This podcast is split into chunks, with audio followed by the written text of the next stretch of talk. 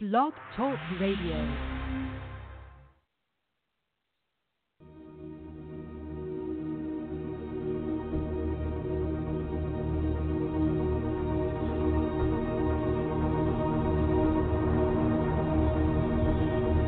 They are two rivals from the ages, both trying to rediscover their long lost relevance on the college football landscape. The Miami Hurricanes, absent for 16 seasons now, trying to answer the call of yet another new head coach, Manny Diaz, who's all about swag and playing with emotion. They will bring that emotion into Camping World Stadium this Saturday night to meet the Florida Gators, led by the tactician Dan Mullen, who arrived in Gainesville last year from Mississippi State and led the Gators to a 10 win season and a preseason top 10 ranking going into 2019. Saturday at 7 p.m., one team will begin to emerge full of hope as they embark on a new season of college football. The other is going to be sent home, not quite sure about itself, to regroup for the road ahead. Which one are the Miami Hurricanes going to be? One, two, three, four.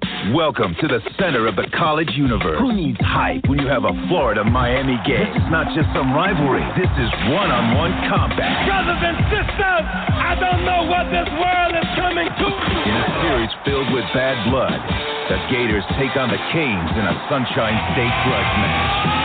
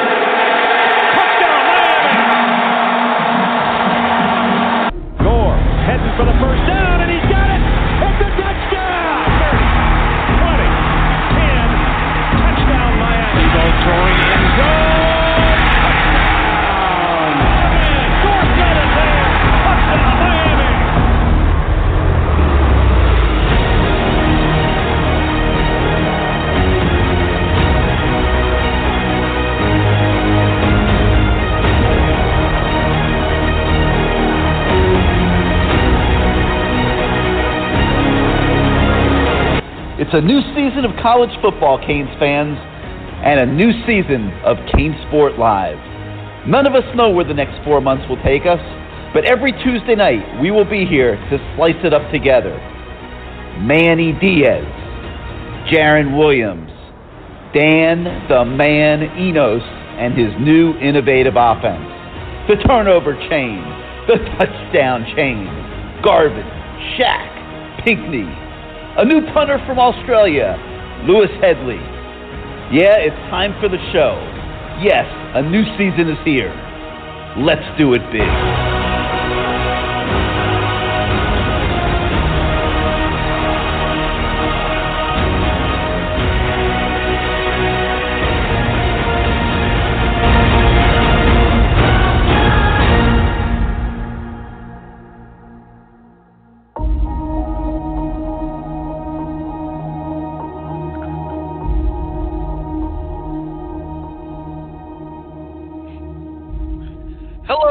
Everybody. I'm Gary Ferman, the publisher of Canesport.com, and I welcome you once again to Canesport Live, presented once more this year by Sicilian Oven Restaurants.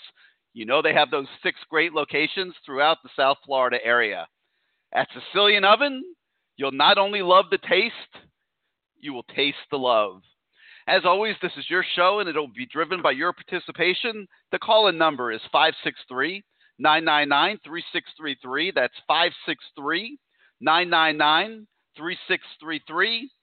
As always, more than 100 open phone lines, plenty of room for everybody to call in. We've gotten feedback from you guys in the off season. Everybody's asking tighter phone calls. Um, poor Ross, he's not going to be able to come in with a list of 10 topics this year. We'll let him get a couple in. But uh, yeah, like let's let's uh, work hard together here this year. Let's keep the, the, the calls tighter, maybe than they have been in the past. Let's get as many people to come on the show as possible. You folks out there listening who have not called in in previous years, we want to hear from some new voices this year. So don't be bashful. Get in on the queue. I'm gonna I'm gonna move guys in and out, and we're gonna try to get as many people on as we can, not just tonight, but throughout the season. So you call in the number 563 999 3633. 563 999 3633. If you want to come on the show, you hit the number one on your keypad. Okay, that'll put you in the queue. We bring you on the show in the order that you land in the queue. Uh, those of you that don't want to come on the show that, that have called in, not a problem there. Like I said, we have over 100 open phone lines. You're welcome to listen to the show um, over your phone if you're not uh, by a computer or uh, another uh, mobile device like an iPad or you know so forth and so on. So um, plenty of room for everybody, no matter how you choose to listen or participate. We once again asked subscribers at canesport.com to post the topics and questions that they would like to hear discussed on tonight's show, and uh, some great ones. I mean, absolutely great ones. I'll make sure I address all of them tonight during the course of the show. Um, really, one of the better lineups of questions and topics that I can remember. Um, I think this is the fifth year now that we're doing CaneSport Live, um, so I'll make sure we get to them all. All right, before we go out to the phone lines, let me just take a few moments here to set the table and just give you a few of my impressions of your Miami Hurricanes. And, um, you know, let's talk about training camp, beginning with the quarterback position. So, the competition began in the spring with every one of us, I think, just assuming that Tate Martell was going to come here from Ohio State and be Miami's quarterback. Um, but I'll tell you, after watching really the first spring practice, certainly by the second, there was no doubt in my mind that that was not going to happen. I mean, struggled enormously. Um, really kind of threw a lot of people for a loop because I think everybody had mentally kind of adjusted themselves to the idea that a savior was coming in. Let's be honest. I mean, the end of last year was just absolutely brutal, and you know, Jarren Williams hadn't played. You know, he, he played a, a little bit against Savannah State. That was it. So we had nothing to go by in evaluating Jarren Williams.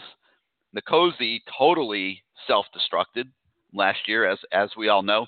So I think it was a big mental adjustment for people to get used to the idea that hey, this Tate Martell guy might not be the best quarterback, and I don't think he. I never felt he was close to being the best quarterback, as those of you that are on the message boards at canesport.com, and, and we've been discussing this on a daily basis now for, for four months. Um, you know how I felt about it, and uh, over the summer, started to hear that Jarren Williams was making good progress, and I felt N'Kosi Perry took the lead in the spring, uh, but as the summer progressed, I was hearing that Jarren was starting to grasp the Dan Enos offense much better and was making up ground fast and that this was going to be a legitimate competition going into training camp. Well, you know, a week went by. We're watching, you know, thank you to Manny Diaz for letting us watch a fair amount of practice the first week for sure. And I couldn't separate them.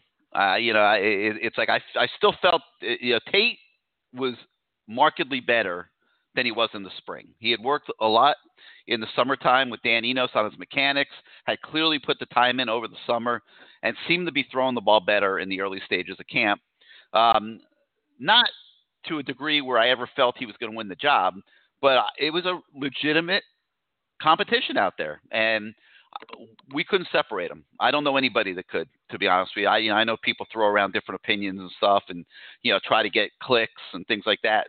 I mean, every credible person that I speak with and associate with, and, and, and there's a lot of them now after all the years that I've been here and been fortunate enough to, to cover this program. Uh, not one legitimate person that I w- whose opinion that I would respect saw it any differently. Like you couldn't separate these guys. So you know the scrimmages came and went, and it was pretty clear that Jarren and N'Kosi were right there with each other, and Tate started to regress a little bit in the middle of camp, and we started to see some of those mechanic breakdowns. Uh, you'll remember the, the one day where a bunch of videos were posted of him airmailing guys without anybody even covering them and things like that. I mean, that wasn't that big of an event, to be honest with you, for those who have watched practice going back to the spring, because that was a regular occurrence. To be 100% honest with you guys, so um, you know it's a it's a Jarren N'Kosi battle. It could go either way. And I felt all along and, and actually and commented about this along the way that if it were close, if it were even or close, that that was not going to be good for N'Kosi Perry. Because you cannot go eight months and look, nobody does marketing, nobody does videos, nobody does social media right now like the Miami Hurricanes. I haven't seen another school that comes close to what's been going on here for eight months on social media. And uh, you know, it, it, it, it's like if you're going to brand the program or rebrand the program the new Miami to that degree for eight months, how do you roll out there on Saturday night with N'Kosi Perry as your quarterback, potentially have things not go well, and you become like the biggest joke in college football because everyone's ah, look at that new Miami you know, I just I I never felt like that was going to work very well, and I felt like if it was close, that Jarren Williams was going to get the nod, and and I, I love the decision. I, I I think Jarren Williams has the most upside of the three guys. Uh, I think that he gives you something to build on, and it might not go well Saturday night. There's every reason in the book for it not to go well Saturday night. I mean, if if Miami comes out and plays an amazing four quarters and wins that game, it's going to be one of the most monumental achievements in the modern day history of the program. I mean, think where they're coming from. They lost five of their last seven. They got blown out at the end of the year. The head coach flat quit uh, rather than try to tackle all these problems himself. You got a new head coach. You got a new quarterback. You got an offensive line in total transition. And you know, of course, you know we got to try to put a happy face on that. Yeah, I'm not sure there is a happy face for the situation on on, on the offensive line. Um, you're challenged at the receiver position. Uh, a, a guy from Buffalo walks on campus and is immediately your best receiver. I mean, really? When has that ever happened here? Um, you know, defensive tackles. I mean, you did you see the way Wisconsin pounded the ball in the bowl game? And now we have to believe that John Ford is going to morph into Gerald Willis on Saturday night. I mean, you could go on and on. You could, I think you're replacing 80, 90 starts in the secondary with a, a quarterback coming back for Florida that by the end of last year was um, just an, impeccable performer. I mean, look at the scores of the last two games that Florida played last year and how badly they outscored Florida State and Michigan. Uh, so, yeah, the, if they if the Hurricanes can roll into Orlando on Saturday and win, it's I'm going to consider it one of the greatest accomplishments in the modern day history of the program. I really will. Um, it'll be right up there next to that Notre Dame game in 2017. Um, so you know we'll, we'll, see what happens there. But the new Miami needed to be the new Miami, okay? And and with Jarren Williams, the quarterback, I think that it is you know it, it, it is the new Miami. And you know I can only urge everybody. I mean, every play is not going to go perfect Saturday night. I, you know, it, it doesn't even when you have the greatest, most seasoned quarterbacks. Um, do not start booing Jarren Williams, please. Uh, this is a kid that is, is a solid human being. He, you know, he's growing up. He made some mistakes last year, but he's a solid guy. He's a very good prospect that should be here four years. Whether he starts all four or not remains to be seen by the quarterbacks coming into the program. If he has a rough series or a rough quarter, if he you know makes a couple mistakes, yeah, I just urge everybody don't just don't destroy the kid on opening night, okay? Because um, you got a whole season ahead of you the, the matchups are going to be much more favorable in pretty much every game, probably every game, than they're going to be Saturday night. We'll see what happens Saturday night. Everyone, every one of us, and anybody who has anything to do with Miami, obviously is going to Orlando or watching on TV hoping for a victory. If it doesn't go well, don't turn on the quarterback. That that would be you know my, you know what I would say as we go into this thing. So it'll be the Jarren Williams show at Camping World Stadium Saturday night. But won't it just as much be about what's going on around Williams? And, and that's going to begin with the offensive line, which has question marks all over the place. Think about this Miami will begin the season with a true freshman at left tackle in Zion Nelson, a true freshman that not too many months ago was going to Appalachian State and didn't have many other options. He was a 235 pound kid, um, rated a two star.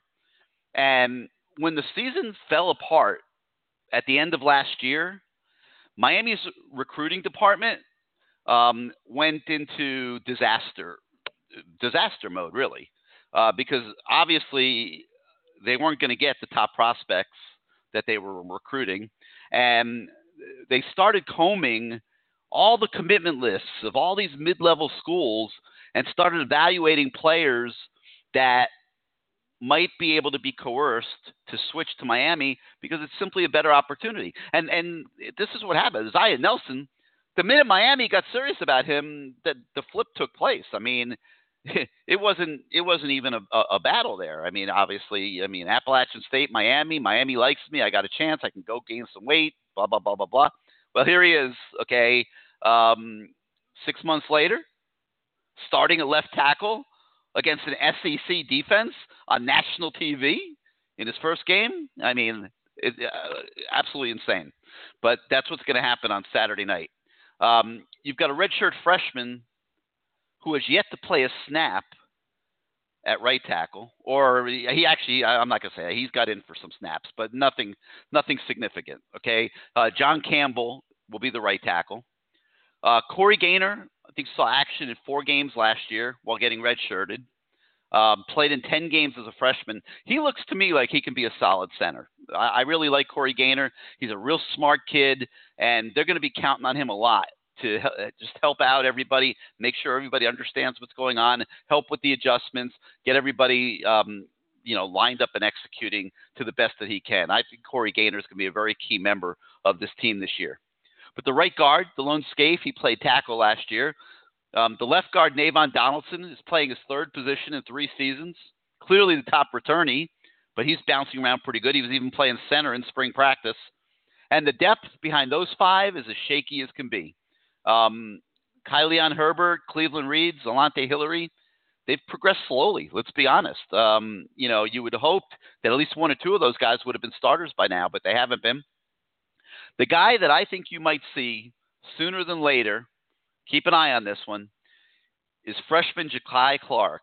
Okay, he's backing up Gaynor at center right now, but when I watch him, he looks to me like a kid that can also play guard. And if the tackles can't handle it, and say Scaife has to go back out to tackle because Campbell or Nelson are overmatched, don't be shocked if you're not too deep into the season and you see this freshman Jakai Clark on the field because um, he looks to me like he's got a pretty good amount of potential.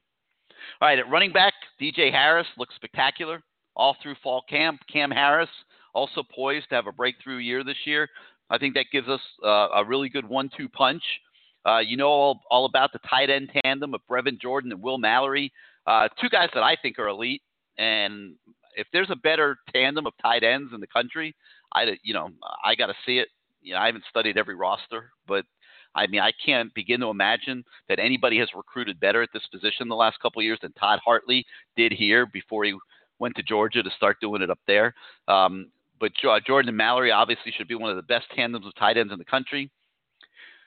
The thing I'm watching for at the wide receiver position is just catching the football.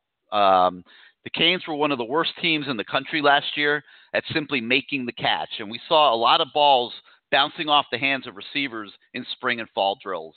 Um, KJ Osborn, I just mentioned a minute ago from Buffalo, looks to me like he's going to be the most reliable receiver on the team. Um, Jeff Thomas might make a few more big plays if things go well, um, but if it's third and seven and you got to get the ball to somebody that you know is going to catch it and run the right route and, and get to the open spots in the zones and things like that, um, my money's on KJ Osborn, and and I think uh, you're going to see him featured quite a bit.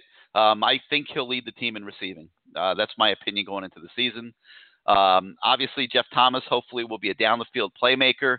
Um, right now, hardworking Mike Harley is the third starter. I'm a little concerned about his ability to get open on the outside. I, I don't like Harley as an outside receiver. Um, I think that you'll see him utilized to stretch the field quite a bit. Uh, I think you'll see him utilized on some crossing routes to take advantage of his speed going horizontally. But Harley hasn't shown in the past a capability of getting open very much out on the outside. So we'll see how that goes. Um, I, you know, I think Hightower is a guy that you you know you would like to see uh, step up a little bit. He's he's been coming off the injury and and you know maybe he's not 100% yet. Obviously, Mark Pope is a guy that you're hoping will bust out this year. Has had some drop issues in practice. That's why you don't see him starting. And you know, I mentioned the hands problems. They had 11 drop passes in the second scrimmage. I mean, that's just unacceptable. Okay, and uh, if they cannot go through this season as one of the worst teams in college football catching the ball, and expect probably even to get to Charlotte, you know, because uh, right now the majority of those teams don't look great, but you know Florida State's going to have, have a representative accounting for themselves when you go to Tallahassee. Virginia's coming in here; they'll, they'll be a representative team. I mean, look, there's no excuses, even with all this, all these question marks and turmoil and everything. Miami should get to Charlotte and win the Coastal. Anything less is a disappointment. Um, but you got to be able to catch the football on third down. So we'll see how that progresses. Okay, on defense, the challenges start dead smack in the middle. Gerald Willis has to be replaced. And like I said, that didn't go very well in the Pinstripe Bowl. We keep hearing we are going to see a much improved version of John Ford this year, and we are going to need to. Um, meanwhile, the defensive end position is absolutely stacked.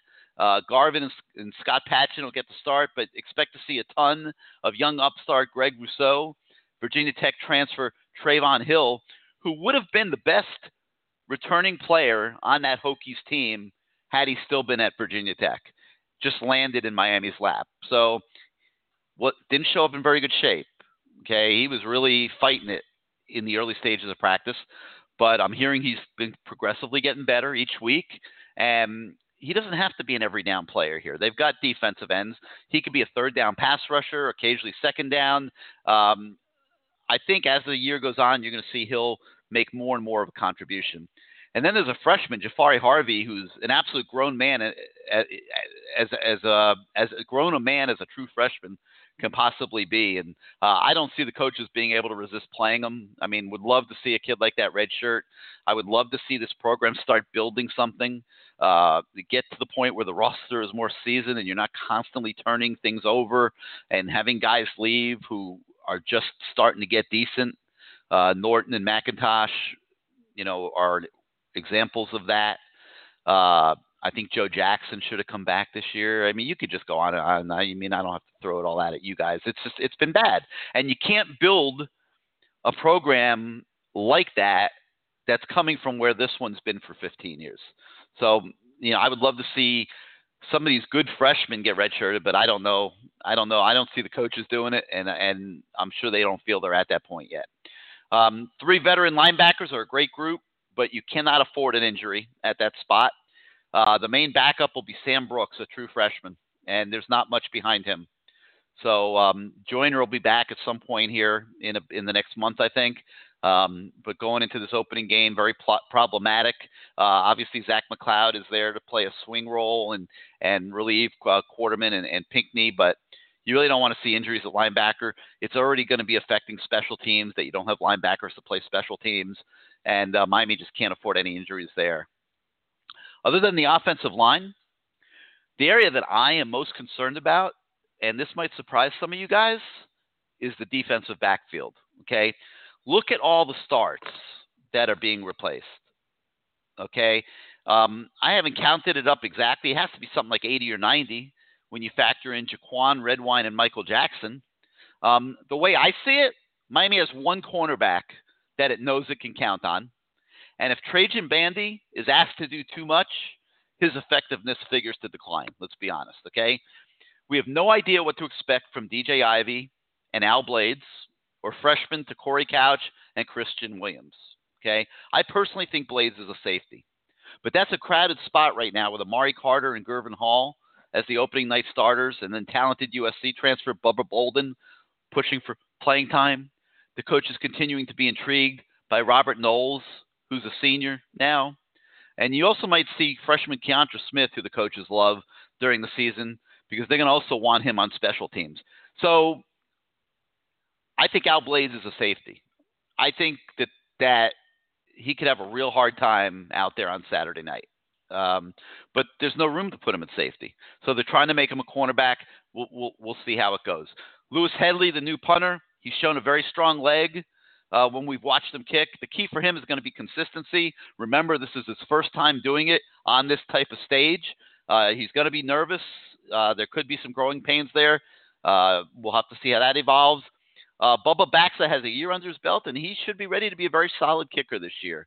Uh, the kick returners are going to be Jeff Thomas, KJ Osborn, and DJ Dallas.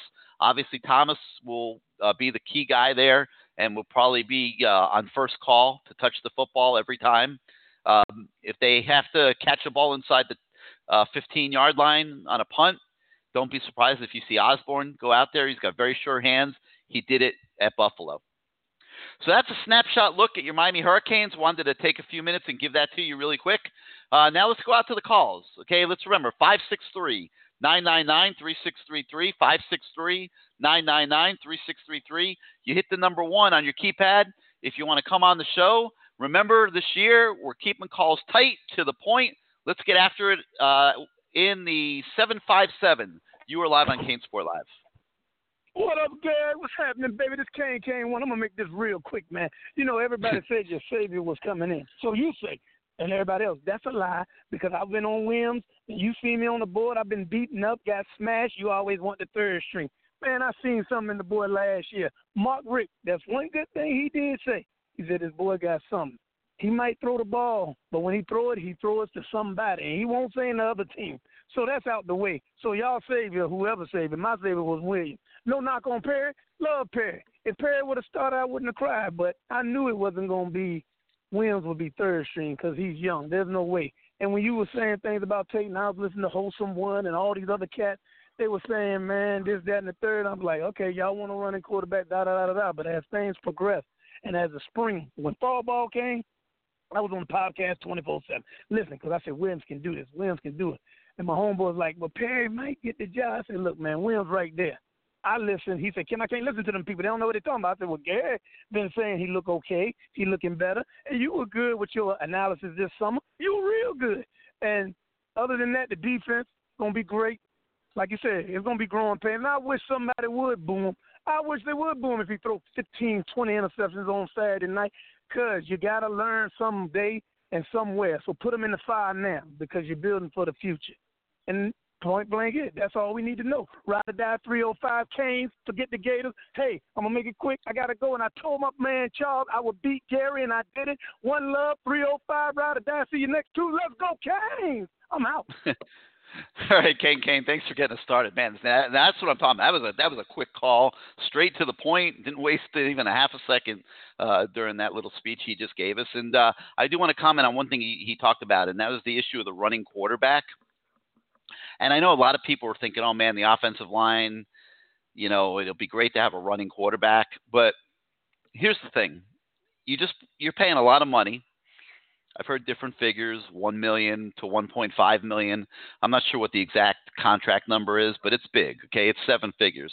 You're paying a lot of money for Dan Enos to come in here and put in a pro offense that's got motions and schemes and and a place for the ball to go on every play, as Manny Diaz describes it, and everything else. Okay, you're you're paying this man a lot of money to come in and bring that to this program and bring a system that can live on if he ever chooses to retire or go someplace else or whatever. And um, you're bringing a young coach in here to work under him in Jesse Stone, who I've been very impressed with, uh, who I think you know can grow uh, not too dissimilarly in his career, the way James Coley has grown, and now Coley, after being the OC at Miami, is now the OC at Georgia this year, where they're favored to make it to the national championship game.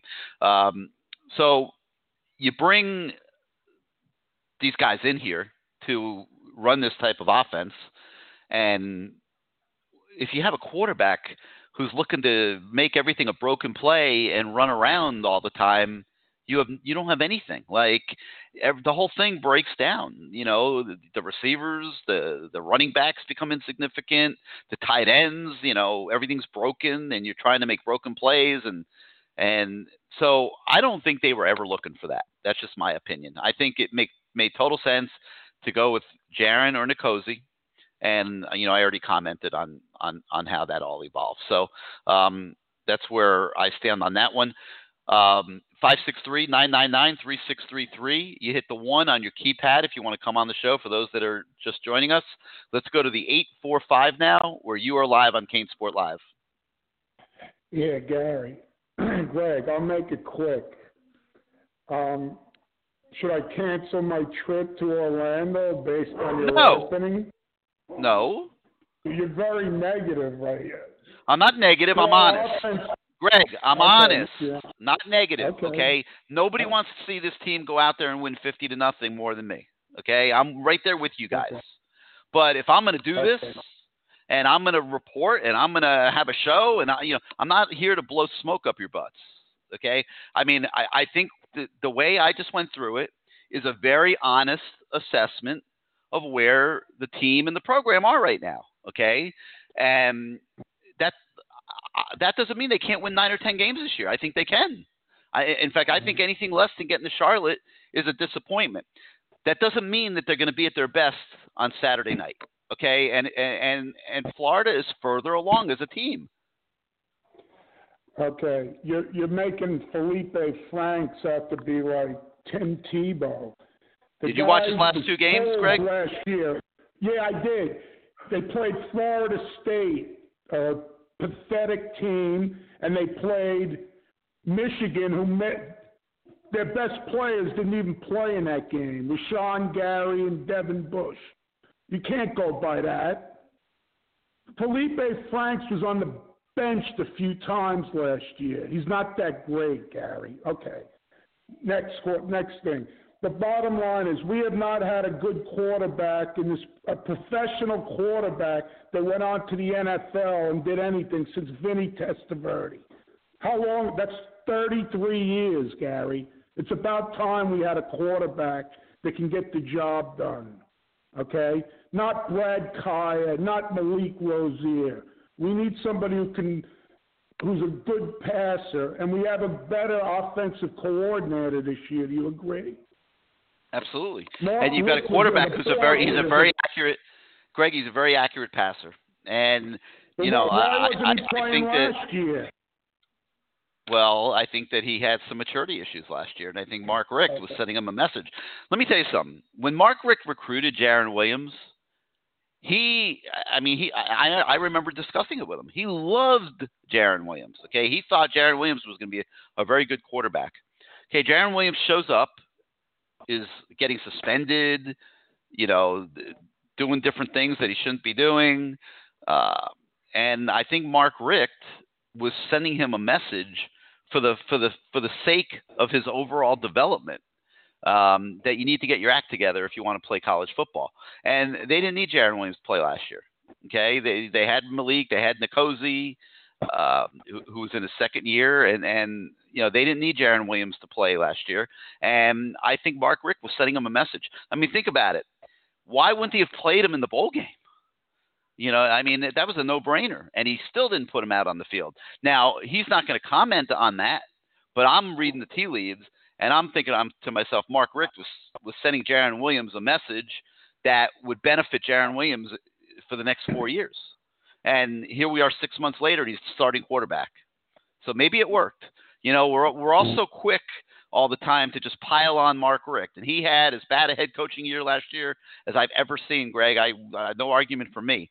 But this whole notion that everything was his fault and everything he did was wrong, I mean, that's just not fair. And, and that's not accurate. And I think he was sending Jarren a message. Okay. Based on what you've seen in practice, does this look like a better conditioned football team? I've only seen yes. pictures of some of these guys. Absolutely. They are in great shape. I don't think getting tired is going to be an issue for this team. Okay. The only guy I saw le- that looked out of shape to me was Trevon Hill, and it's because he was out of shape. You know, he he was he's coming off some injuries. He couldn't work the way he needed to work. Certainly was not working close to how these other guys were working, and it, you could tell. I mean, he was he was winded constantly. But no, these kids are in good shape. They've worked very hard. Um. David Feeley is an absolute stud.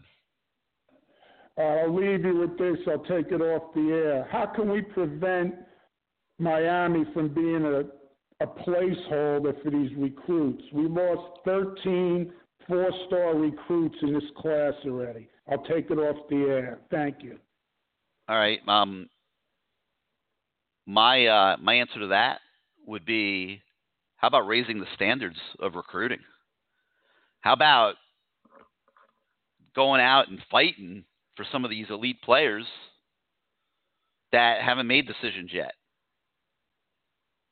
I mean that that you know that that's my answer. I mean, why rush to fill up a recruiting class with with with second tier guys, um, guys that you know you're hoping are Zion Nelson, you know that you can that are off the radar that you can that you can develop. You, you know, I mean, that that's what I would do. You know, you want to you want to fill up the linebacker spots, or you know just fill them up, or do you want to you know, go after guys like um, you know Flowe out in California, for example, who they are recruiting, by the way. But you know, I'm just saying, like I I think that's what has to happen. Yeah, this program needs more elite players on campus. It, it just does. Um, I was talking to a longtime coach today, who's coached um, both at the college and pro level, um, and he said to me, he he said, coaching is so overrated. He says it's it's about dudes, it's about players, uh, and and I don't disagree with that. I mean, I think coaching is obviously important, but to me, the most important thing in college football is recruiting. And you look at the way the teams that are winning are, are, are, recruiting, and there's no secret why they're at the top year after year after year. I mean, it's just ridiculous. If you're looking at uh, Georgia and Clemson and Alabama right now, I mean, Georgia five elite offensive linemen, some of the best dudes in the country on their commitment list now. I, mean, to me, like you got to, tr- even though it's go- it would be hard, if you could just get one of those guys, it's to make the program so much better. And I just think that there needs to be more of a fight for those kind of guys, and then come back to some of these other guys who you can you don't have to commit to so early. And then what happens is they commit, and other schools start recruiting them and getting on them, and uh, that's why you see this wave of decommitments. Uh, you know, like right now, LSU is all over these Northwestern kids. You know that Miami's hoping are going to be the nucleus of the recruiting class in 2021. LSU is all over these guys. So you know we'll see what happens. I think Miami's still in pretty good shape, um, but that's how I would deal with it. I would raise the bar in, in recruiting. All right, 563 999 3633. 563 999 3633. You hit the number one on your keypad if you want to come on the show. Uh, let's go out now to the 786. You're live on CaneSport Live. Gary, how are you, my friend? I'm doing great. Who's this? Everything? This is everything. What's up, man? How you been? Oh five. Just wanted to share a few thoughts with you. I like the new format. Uh, number one, you, you mentioned especially especially with that Snapchat, you, that snap you, you you gave us. I think that was a great look at everything. Geez, that was pretty much everything in a nutshell. A lot of it stuff that I've echoed over here in the past, which is never well received, but that's a different conversation. Uh, the reality is we are what we are, and you're you're mentioning now that we have to be able to get to raise the bar. Let me tell you something. We've been trying to raise that bar for 16 years. The problem is we can't compete with those guys because we don't cheat, and when we do, we get caught can't compete with those guys because there isn't a coach that has the cojones to take another co- school's coach and kick their ass somewhere. And that's the way it used to be, Gary. And if you don't, Well, you also need alpha recruiters. Ask everybody. You got to have Yeah, alpha recruiters on your what? on your staff. You- you got to have so- you got to have a handful of those guys. This is Miami, Gary. Okay, that's all I need to tell you. This is Miami. There are people here that when you get here, whether you arrive at Opelika Airport or Hollywood International Airport or wherever you land, they will find you and they will make sure that you don't come back. And that's the stuff that if you don't believe me that it goes on in the SEC, you're crazy. Because what these kids are doing, they are pimping these major boosters, and those guys are getting tired of it too. The fact that somebody was offering this kid three hundred thousand dollars the other day, what does that tell you about where we're at? We need to have someone here that can flex his muscle. Now, so far, Manny has said everything we want to hear. He really has, but it doesn't mean a damn thing until you can you're able to coach your guys up to actually dominate people in front of them. And, and, and we don't have enough of the Johnnies and Joes. Now, I don't care how much we pay Enos, we are what we are. And when I said back in the spring, we're, we're going to be a seven and five, eight and fourteen at best. We're still there. Everything you just talked about confirms what I've been saying. Now, hopefully, we're both wrong. But Well, I think they can win nine games. I think because of the schedule, they can win nine games. I mean, if you had to go to Boston College again this year and Virginia and play some of those road games that they played last year, uh, I don't know that I would I would be, be as confident in nine or ten. I'd probably be saying eight maybe, but uh, there's no reason that they can't win all of now. They're not. They're probably not gonna win every game, but there's no reason after Saturday night that they shouldn't be favored or or close to favored in every single game they play. Th- th- There's just not that many Well, good teams this year. there aren't that many good teams, but you've got too many guys having to play when they're not ready. You've got you've got no depth at linebacker. You've got an offensive line that yeah, you you know you could go position by position up with the turds, and guess what? Their offensive line is just as bad as our offensive line. To be honest with you, they they got to combine what 25, 26 starts. What do we have combined with this group? I, you know, they have a few more older kids. I think I don't have their depth chart right in front of me, but they have a few older Yeah, kids on the O line. But but but play experience Makes a no difference. Substitution for it. But there's no substitution for it. So you're coming in with that can fully nullify itself. Then you look at the defensive line. You just talked about it earlier. John Ford's no Willis. He's not. And all the scouts that have been coming to watch, which this year is the most scouts we've ever had come to watch practice, they're not they're not looking at him. By the way, they're not. He's not a central figure. The guys are looking are that are, are that linebacking core. So you look at where we're at. We don't have much, Gary. The defensive tackles are not good enough. To No, I, listen, I understand, but uh, you know, I don't understand why Greg's yelling at me. I mean, I, you know, I, I'm not going to come on and do a show like this and, and lie to everybody. Listen, I I wish I was sitting here saying that they were elite at every position. Okay, there's a lot of very good players in the program, no question about it.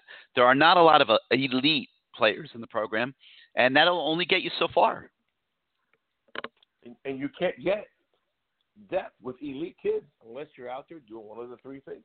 And we don't do those things. See, I don't, I don't, I, I, I don't, I don't subscribe to that quite to the degree. I, I mean, uh, there's going to be some kids that are only going to go where they're paid or whatever. I, uh, you know, obviously that's that's the reality in college football right now.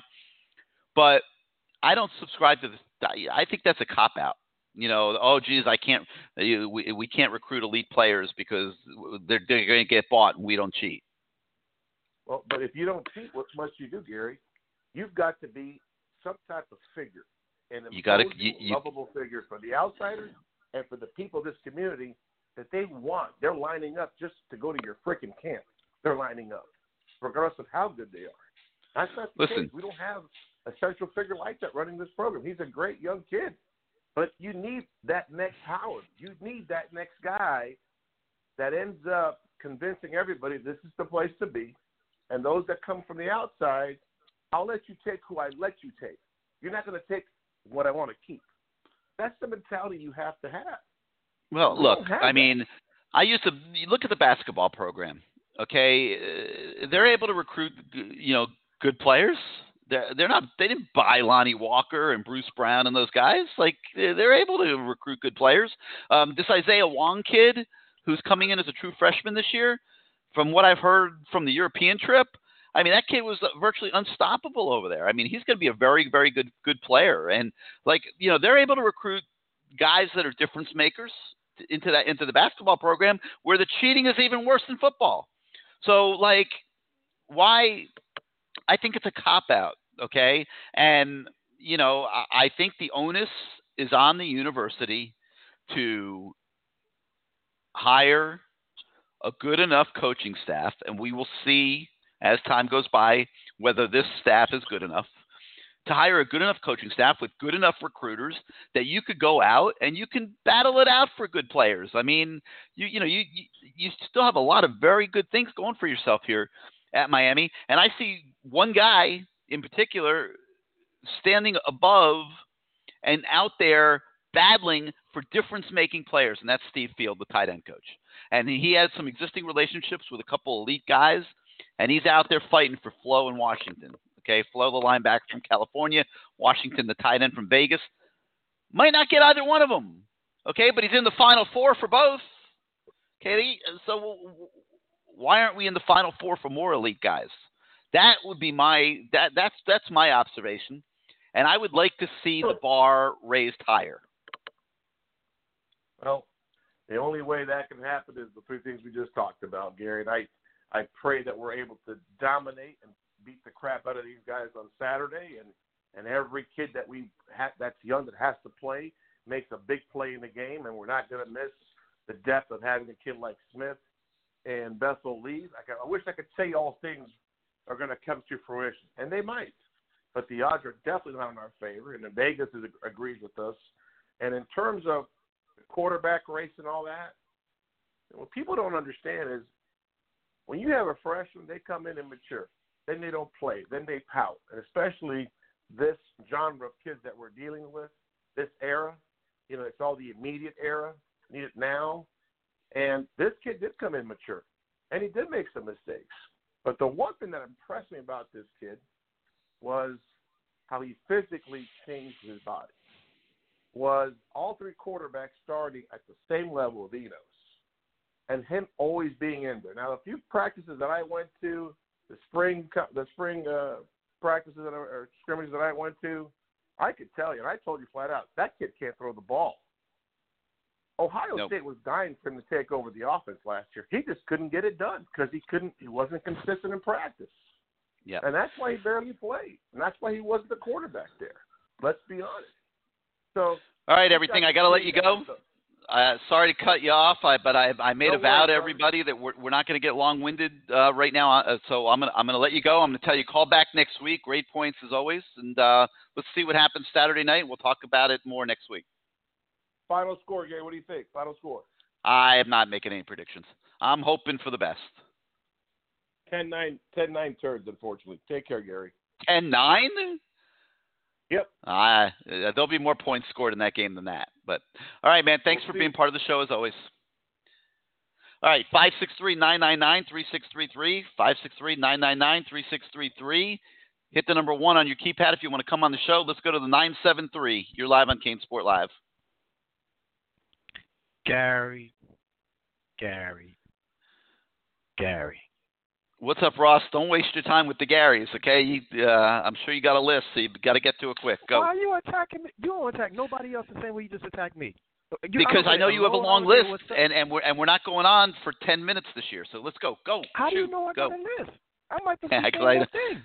Come on, Ross. You already wasted thirty seconds. Go. hey, hello to you. Hello to you too, man. That's not even. I don't. I don't. I don't nah, man. Good. It's good hearing. It's it's it's great to hear. You, it's great to hear from you again. No, seriously.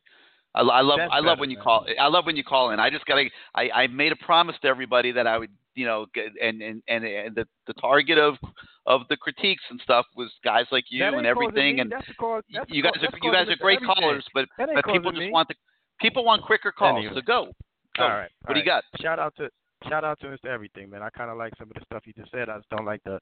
If you guys sound like seesaws, man. But anyway, um, thanks for having the show again, man. Just want to open up by asking you this, man. Hey, listen, Gary, if you had to think about it, if you had to come like in your first couple of days going around practice and and and, just ton, looking at what's being shown, what what was the most impressive thing that you saw that allowed you to say, you know what, this is going to be much different that I've seen in the last three or four years? What, what, what was that? What was that one thing?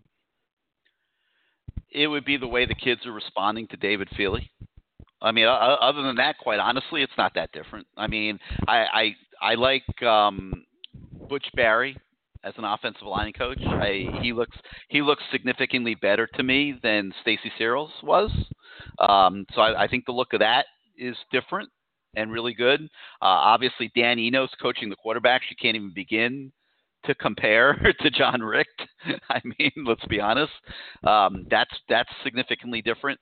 Uh, but you know the way and, and the way Enos runs practice, I think is significantly different. Um, obviously, everything on the defensive side looks the same.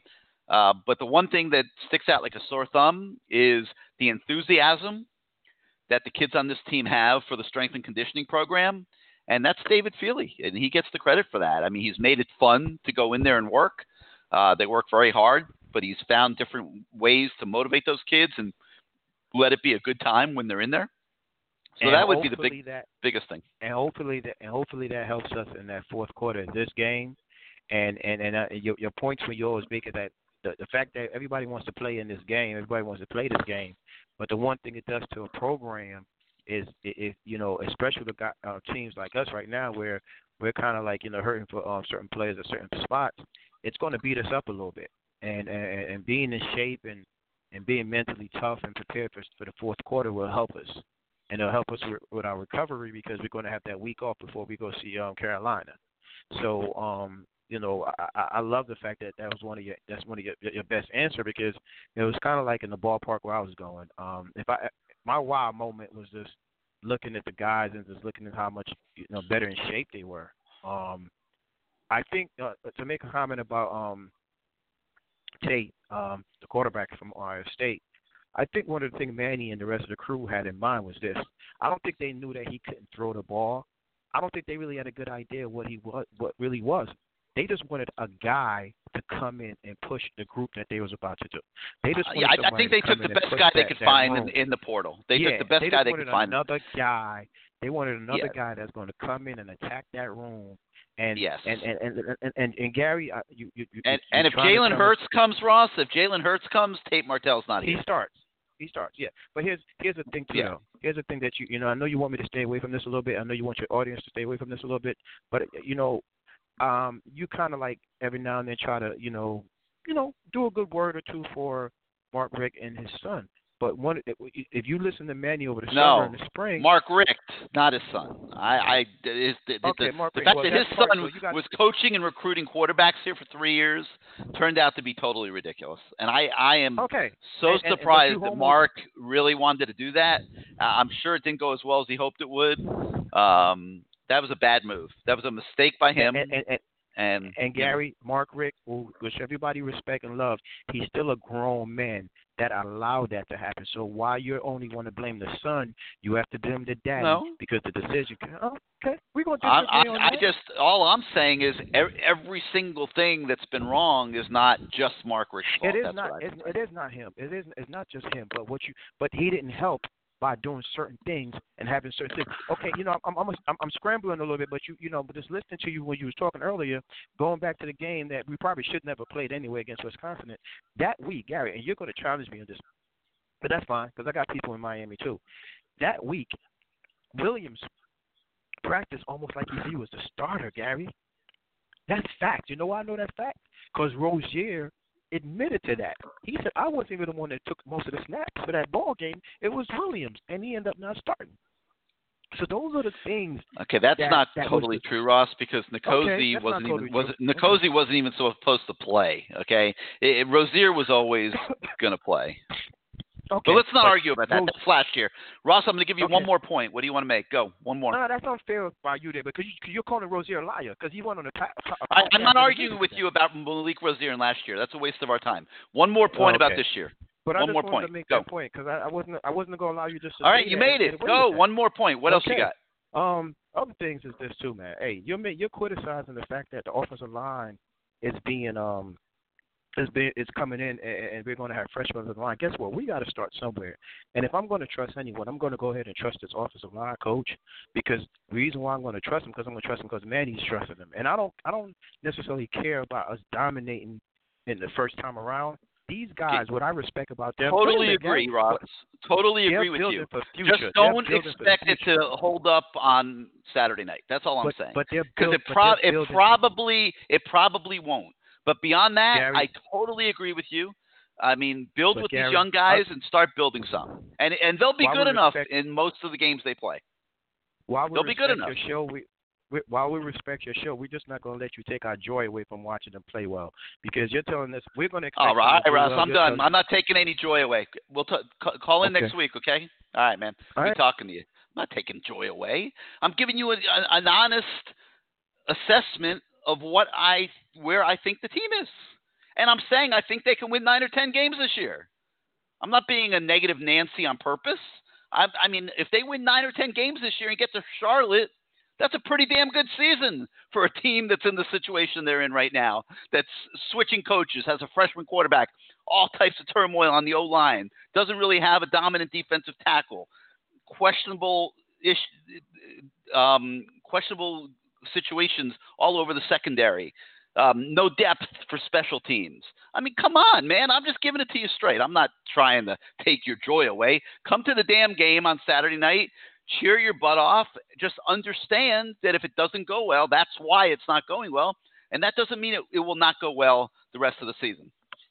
All right, guys, let's take a moment to talk about one of my favorite restaurants in South Florida, a place I find time to visit in every single corner of town. And um, that's Sicilian Oven. And yes, they are back as part of CaneSport Live, one of the best and rapidly expanding dining concepts in all of South Florida. And um, I don't have to tell you about all the different places that you can go eat Italian food, where you can get pizza and pasta. I mean, there's one on there every every single corner, but there is no place, and I mean no place quite like Sicilian Oven, which has those six locations spread out throughout the South Florida area. Closest one to me is actually the location in Plantation. I stop in there for lunch all the time. I eat their pizza lunch specials. It's always so good that I got to be a good husband and, and bring a pie home for my wife, and and um, I always bring one home for dinner. At Sicilian Oven, they offer a new way of dining with a philosophy that is based on the best ingredients and flavor combinations mixed into a carefully designed menu. And uh, many of those recipes have been handed down from generation to generation of the DeSalvo and Garavuso families. It begins with those classic pizzas I just talked about with traditional toppings and expands to gourmet and select pizza combinations that are far removed from what you're going to find at the nearest corner at places like uh, Domino's, you know, or Papa John's and those kind of places. You love wings? Sicilian Oven's wood fired rings are marinated for 24 hours in Italian herbs and spices and served with caramelized onions. Sicilian Oven also offers a wide array, of specialty dishes, from eggplant carbonado and parmigiana to mussels Mario, fire roasted shrimp Palermo. They have soups, sandwiches, salads, pasta dishes. No matter your taste, you'll find something great at Sicilian Oven with over with six locations spread out throughout the South Florida area. When you're on your way to Hard Rock Stadium this year, go by that plantation location that I just talked about. It's at the Fountains Complex off University Drive, or you can also go to the Aventura location, which is at 205th and Biscayne, depending on where you're coming from. You need a place to eat great food and watch a road game? Go to one of these Sicilian locations. They have them in Lighthouse Point, Coral Springs on Sample Road and 101st, and in Boca Raton. That Lighthouse Point location was just expanded. Um, it, it, it's in the Beacon Light Shops complex. They put a brand new outdoor dining area there that is just absolutely spectacular. That might be a good one for you to try sometime.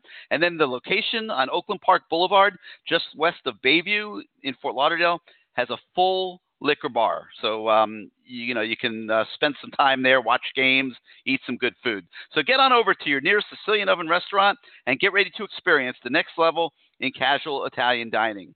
You can visit SicilianOven.com to find the nearest location to you. It's Sicilian Oven and SicilianOven.com. You'll not only love the taste, you will taste the love. And um, coming up pretty soon in the show, we're going to have that uh, Sicilian Oven point counterpoint segment with uh, Bruce Warner. I'm going to call him. I used to call him the Answer Man. I'm going to call him the voice of the fan now. I, I'm, you know, the, eh, the Answer Man. I know it kind of needs some freshening up. So we're going to call him the voice of the fan.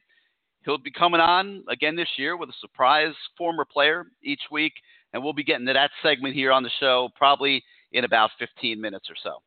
So let's get back to your calls.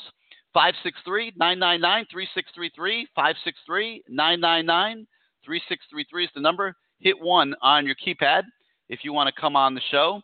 And let's go out now to the 305. You are live on CaneSport Live. Hey, Gary. How are you this evening? Hey, what's up, Adam? How you doing this year? Good. I'm cautiously optimistic. Um, I just have a couple questions to ask. Um, you didn't cover this. Did Jarren Williams throughout like fall camp really start to separate himself at all, or was it just neck and neck with Perry and Martell fading to the background? Um, I, I don't think I would call it massive separation. I don't think. I think he was steady. I, I compared him to a golfer that plays the U.S. Open and makes pars. Um, oh, okay. You know that's that. You know that's So- the that's what I would compare him to. And and he he just was very steady and consistent, and that won over N'Kosi. Oh, okay. Um, and also, um, and I heard this rumor on either, I think it was 24 7 Sports. Has there been any discussion about Martell transitioning to either wide receiver or like a wide receiver slash tight Yeah, end? yeah, he's he, he's playing around there. I mean, let's be honest, his chances of being a college quarterback at this level are not real good. I think he's starting to realize that at this point. Um, and he wants to be a football player, so he's probably thinking, okay, well, let me maybe see how I do as a receiver here for the next few months. Try to get my degree from Miami, and then make a decision. Oh, okay. Um, and um, two more questions. One, um, do you see like any difference in the build up or the way this team was this year going into the Florida game versus last year going into the LSU game, or was that I the- think things- same sense of uh, I think last year going into the LSU game, I, I, I think we had a much rosier outlook. Let's be honest. I mean, we thought that that team last year was going to be massively better than it ended up being.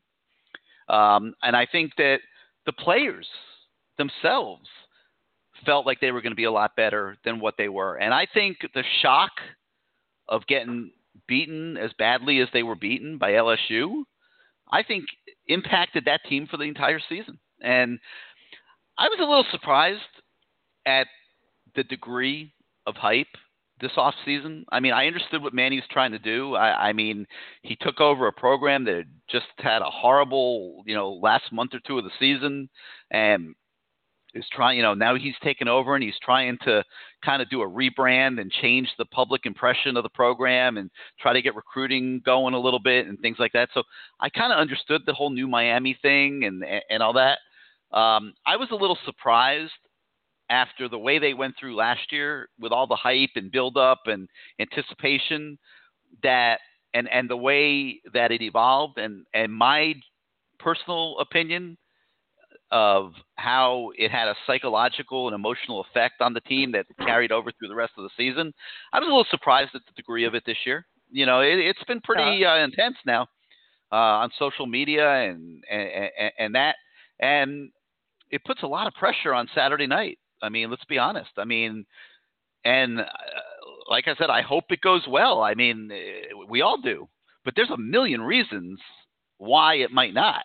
You know, and uh, so I was a little surprised that it was as intense as it was, but you know, we'll see what happens. Hey, maybe they go out and play a perfect game, and Florida stumbles around a little bit, and they they they steal a victory. And if that happens, it's I'm telling you, it's it's the greatest accomplishment in in in. Yeah. It's as big an accomplishment as any this program's had in a long time. Yeah. Um, and last thing, and you mentioned it briefly with recruiting. Uh, what's the update with Isaiah Walker? Um, because I know he decommitted from South Carolina, and it looks like it's a big three battle. Do you have any insight on where he's leaning? If we're in the lead, if we're because I heard somewhere that we were running second to Florida, actually in the Well, recruitment. here's what I don't like. Okay, and I'm just gonna be on. I'm gonna be honest as I always am. Isaiah Walker is going to that game on Saturday night Mhm. as an invited Florida recruit. Okay? This kid is as big a priority as anybody right now.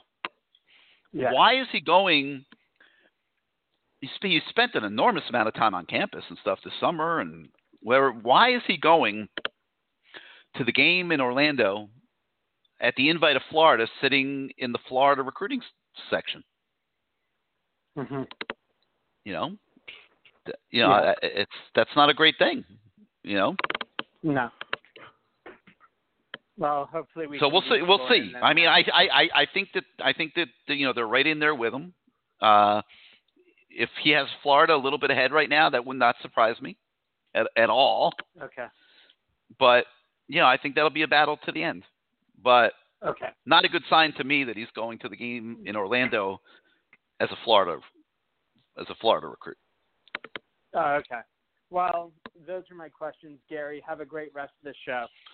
All right, Adam. Thank you for being part of the show. Let's go out to the 917. You're live on CaneSport Live. Hey, what's up, Gary? BK Hurricane. Hey, what's up, BK? How you doing, man? I uh, hope you had a good summer. Uh, yeah, it was all right. It was pretty good. I didn't do much, but um, I just wanted to touch on, you know, like I'm trying to keep like optimistic about the about the season and everything. And I know nine and ten wins sounds good, but I wouldn't be happy losing like three games to anybody in the coastal right now. It's just that bad. I Yeah, mean, well. I, I can understand Florida. I can understand Florida, but I, I don't think they should lose to anybody in the Coastal. That's my opinion. That's uh, I know, but I know we're trying to stay optimistic and saying nine or ten wins. But I mean, past Florida, I mean, maybe Florida State only because it's a rivalry game. But after that, my goodness gracious, I can't I can't find. My, I, I don't know. I don't know. I know we're all trying to be optimistic. Last year we went into the LSU game all rah rah. I remember talking to you. Ah, nah, Troy ran up and down on on on LSU. It's going to be a cakewalk, and we got blown out of the water. but um, I, I'm just hoping they could salvage something with Florida and kind of like. I think ten wins, maybe eleven, is the sweet spot in terms of recruiting because I don't know how much longer we could keep up taking these recruiting hits. You know. It's it's, Yeah. it's starting to pile up. The decommitments are starting to become embarrassing. The number of decommitments are other people's entire recruiting classes. It's starting to it's starting to get a little ridiculous with the number of decommits we're having. But I wanted to touch on one thing in particular, and I'm going to let everybody go. This this Donell Harris um um situation that's going on.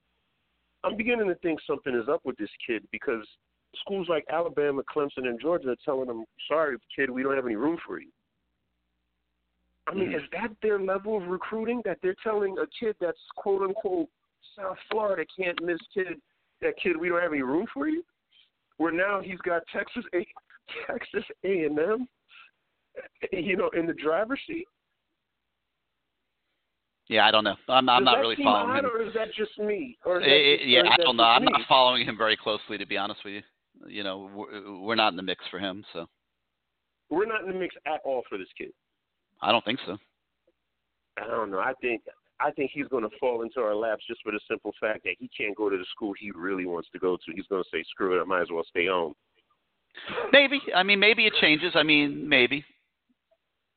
That's that's that's just how I feel. Well, all right. Well, Gary, listen. I just wanted to call to show support. So uh, I'll I'll call back. I guess when uh, next week, two weeks, or something like that. Like when Yeah, next week show? we'll be back. We'll be we'll be back next Tuesday night. All right, I'll be more prepared next week. All right, Gary. Talk to you then. All right, man. Thanks for calling in, BK. All right, before um before we get to our Sicilian oven point counterpoint segment, um there is, I believe, somebody very special on the line. I'm gonna I'm gonna see if I can bring her in. Um, all the hype, the indoor practice facility, uh, it, it obviously would not have happened if not for the generosity of Carol Soffer. And um, the thing you don't know, because she's always shy and doesn't call in on the show, is she's one of the biggest fans uh, that could possibly exist. I mean, lives and dies every minute um, for every single thing that this team does 365 days a year. Uh, so I talked her into coming on the show tonight, and I think she's on the other line. Carol, you with us? Yes, I am. I'm right here. All right. I, I, I will tell you, we, we've we've got a full board, and I had a search for what I thought was your number, and I got it. So welcome to CaneSport Live. I I know that everyone is so thrilled to to hear from you, and uh, couldn't have enough appreciation for what you've done for the program.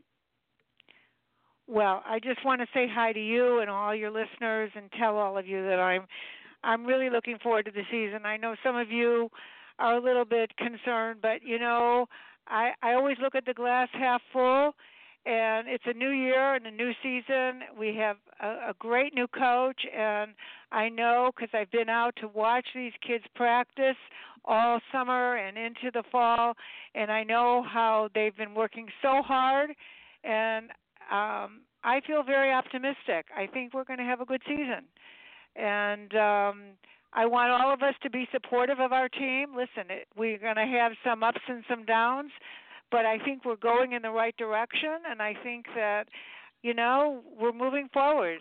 It, like I said to my friend the other day, I said, you know, our our defense is basically the same, but we have a brand new offense with a brand new, you know, offensive coordinator, and there are going to be some mistakes, but I think we're really, really going to surprise some people this year, and um, I just think we're going to do do a lot better than we did last year. At least that's my hope. You know, when when you started the conversations with the athletic department and Mark and and and got deep into this indoor practice facility, did you even imagine how much they would end up using it? I, I mean, it's been it, it was raining quite a bit in the early stages of fall camp, and and they would have had a you know had a lot of turmoil with their practice schedules and things like that if they didn't have the practice facility, and um, they're really getting a lot of use out of it. Absolutely, absolutely, they use it all the time. I mean, at the very beginning, the first practice that they had when they went back to fall camp, they blew the horn and they had to bring the kids inside. Had we not had the indoor practice facility, they would have had to take off their shoes and they would have had to run to a gym. They probably would have gotten half a practice, if any practice at all. Now they don't skip a beat. I mean, they just run inside, the doors go up, and they go inside the indoor. I was just there recently, and it it's looking better and better every time I go and I'm so proud of the fact that me and my and my family and all the other people who joined in after we made the initial donation to make this facility happen is like a real godsend because it changes the whole dynamic of our whole athletic department. And I, I know when recruits come they're overwhelmed. I mean they have no idea what's you know what they were going to be getting into and what they were going to get to see. And it's not yet complete. I mean there's still a few things that need to be finished but every time i come back i just i get goosebumps because uh, it's so incredible. It really is. I believe that it's one of the nicest if not the nicest indoor practice facility as a facility in the country course, Yeah, it absolutely is. It, you know, it doesn't have all the silly stuff like slides and mini golf courses and all that. They didn't they wouldn't have had room for that if they wanted it. But for a functional, pure football facility for the team to practice and work in the off season and and have events, you know, recruiting events and things like that, uh, it, it is. It's absolutely spectacular. Now, I started out the show. I know you weren't listening, but I started out the show and I gave my rundown of the team, and I, I went through you know the whole thing and I was very honest with everybody of what I see and and and, and where I think the strengths are, where I think you know there's things to work on and and what kind of season I think the team can have and that kind of thing. Um, one of the benefits, Carol, of having your name up on the side of the building next to the practice field and obviously the indoor practice facility is you have an open pass to go to practice. So before we let you go, what is the Carol Soffer um, forecast for this Miami Hurricanes team this year. You know, what do what do you think we're going to see starting Saturday night and through the season? I'm I I am very cautiously optimistic. I you know I mean I have a lot of faith in Manny. I think Manny has done an incredible job since the moment that he took this job. He's been working nonstop and the like you've said the players really believe in him. He's hired an amazing staff. I have been to many practices. I have watched the staff. They work. They are really working and they are teaching these kids. I didn't see that in the past and i'm i'm very optimistic. I, would I love to say we're going to win 12 games? Of course, but I mean, I you know, I don't I don't there's no crystal ball. We could win on Saturday night. I want us to be competitive. That's what I really want to see us do. We're playing on the national stage. I want people to look at us and say, "Gee, this team is really coming around." And I hope that we win. This is of course what my greatest joy would be. But I really I mean, my feeling is we're going to win our division. I think we're going to win our coastal division. That is my my my thought. I totally agree. I think that nine wins is the bar, and and I think that the, the winning the coastal is what this season is about. And yeah, it, it would be a great bonus to beat the Gators. Obviously, they're still the Gators, even though the, the series isn't an every year kind of thing to me, this eh, when we're sitting here in December, this season is going to be judged by whether or not that first weekend Miami's playing in Charlotte, and I think that's fair. Yes, and you know we all have to support our team. We all have to be and rally around Jarren, rally around him and the rest, uh, especially our offense. And I think our defense is our defense, and I think they're gonna they're gonna stand up for the you know like they always have in the past and I I really believe that you know if we he needs a little you know he's he might be a little bit nervous on on Saturday night, which is to be expected. But I think he's going to grow and learn, and I I really believe that we're going to do really well this year. That's just how I feel. So let's all call, cross our fingers. Let's go up to to Orlando and just have a good time and enjoy, and hopefully we'll come back with a big win. I would, nothing would make me happier. All right. Well, you're spoiling us by coming on the show. So you got to promise us that this is not going to be the last time. Okay. Well, you you, um, you made it through. You, you came through it with flying colors. and and, and you, you. got to pro you got you got you must promise us this will be the not the last time this year you give us a visit on Tuesday night. I I will. I will. And um I'm looking forward to seeing all of you up in Orlando and of course during the season at all the games. And let's go Canes, okay? All right, Carol. Thank you so much for being thank part of the you. show. Bye-bye. Take care. Bye. Carol Soffer, what a what a wonderful wonderful thing she did for the Miami football program in um, making the seed donation for that indoor practice facility. Because uh, had they not had that, this, this this program would look a lot different today.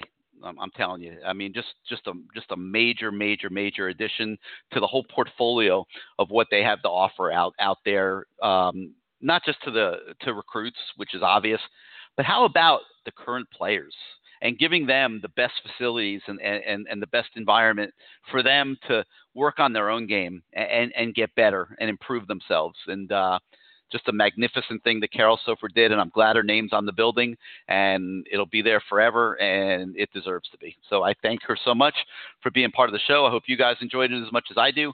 All right, so now we're going to do the Sicilian Oven um, point counterpoint uh, segment, uh, a favorite of mine. Certainly last year, it's always great to hear from all the former players that have come on uh, this year with um, Bruce Warner, who I told you I'm not going to call him the answer man anymore. Bruce is now officially the voice of the fan. Okay, and um, and this week um, he's going to be joined by a guy that can really relate to what Jarren Williams is going to go through, making his first start on Saturday night, and um, what he's going to be facing in Camping World Stadium. And that's Ryan Collins, who played quarterback for the Canes from 1992 to 95. He was a young quarterback in 1993, and Frank Costa was struggling, and the offense was stagnant. And Dennis Erickson decided that he was going to turn to Collins to rejuvenate things. And um, Ryan came in in his first game, and he responded by leading the Canes to a 49 nothing victory over Syracuse. Okay, if Jarren Williams can can can come close to that on Saturday night, I think we're all going to be happy. And uh, Ryan completed 16 of 20 passes in that game for 207 yards and a touchdown. He carried three times for 18 yards and another touchdown, and just played an absolutely spectacular game that day. So Bruce Ryan, welcome to CaneSport Live, and um, we're going to let you take us back to 1993 when you stood in the same shoes that Jarren Williams stands in now and, and will on Saturday night. So, welcome to the show. How you doing? Yeah, thanks Doing a lot, great. Gary. Yeah, as, as, as, you, as you said before, um, we will be bringing a lot of great former players like we did last year, and I know you hate when I throw out names, so I'll try to stay away from it. But Yeah, don't don't throw out names until you know the, the, everyone's not as reliable as Ryan. well, So- but, but, but so- you, you did you did see the text from the dancing bear, so he will be with us soon. Yeah, yeah. Well, but we'll go. We'll, we'll go one that week. We'll, we'll go one week at a time. We, we we've we've got the man with us tonight. So Ryan um, knows who that is. so Ryan, talk to us. What, was are you it like? expecting out of Jarren Williams this week? What do you think's going through his mind? I mean, first of all, he was in a in a quarterback competition that he's finally named last week, and he's going against the Gators uh, in a neutral site, which is really not a neutral site. What's going on in his brain? Well, actually, I think Jarren was better than those guys anyway. So he finally got a chance, and um, when when he gets out there and he, he gets a chance to do his thing, he's gonna be pretty good because I think that Eno's guys so much better than what they were doing before. He's gonna make it easy on them. Like I know last year when I talked to you about it, he's gonna. I mean, he's having a lot of movement in the offense, a lot of shifts and stuff. He's gonna make it easy for Jarren to just get in a little groove early on with little screens, get the ball out of his hands, pick these guys because you know the Gators are to play a lot of man to man there in the SEC. They're to press. So hopefully these guys stack some guys and do some things to get them off balance, and I think they are. Yeah, he's got to get into some sort of a rhythm. The last thing that the Canes need is to have pressure put on him, and he's he's forcing things and making bad reads and bad throws, which is kind of what happened to uh, N'Kosi last year at, at the Virginia game. He just looked horrible early in the game. So you're you're you're you're in agreement that he's going to probably try to get him in some sort of a rhythm early.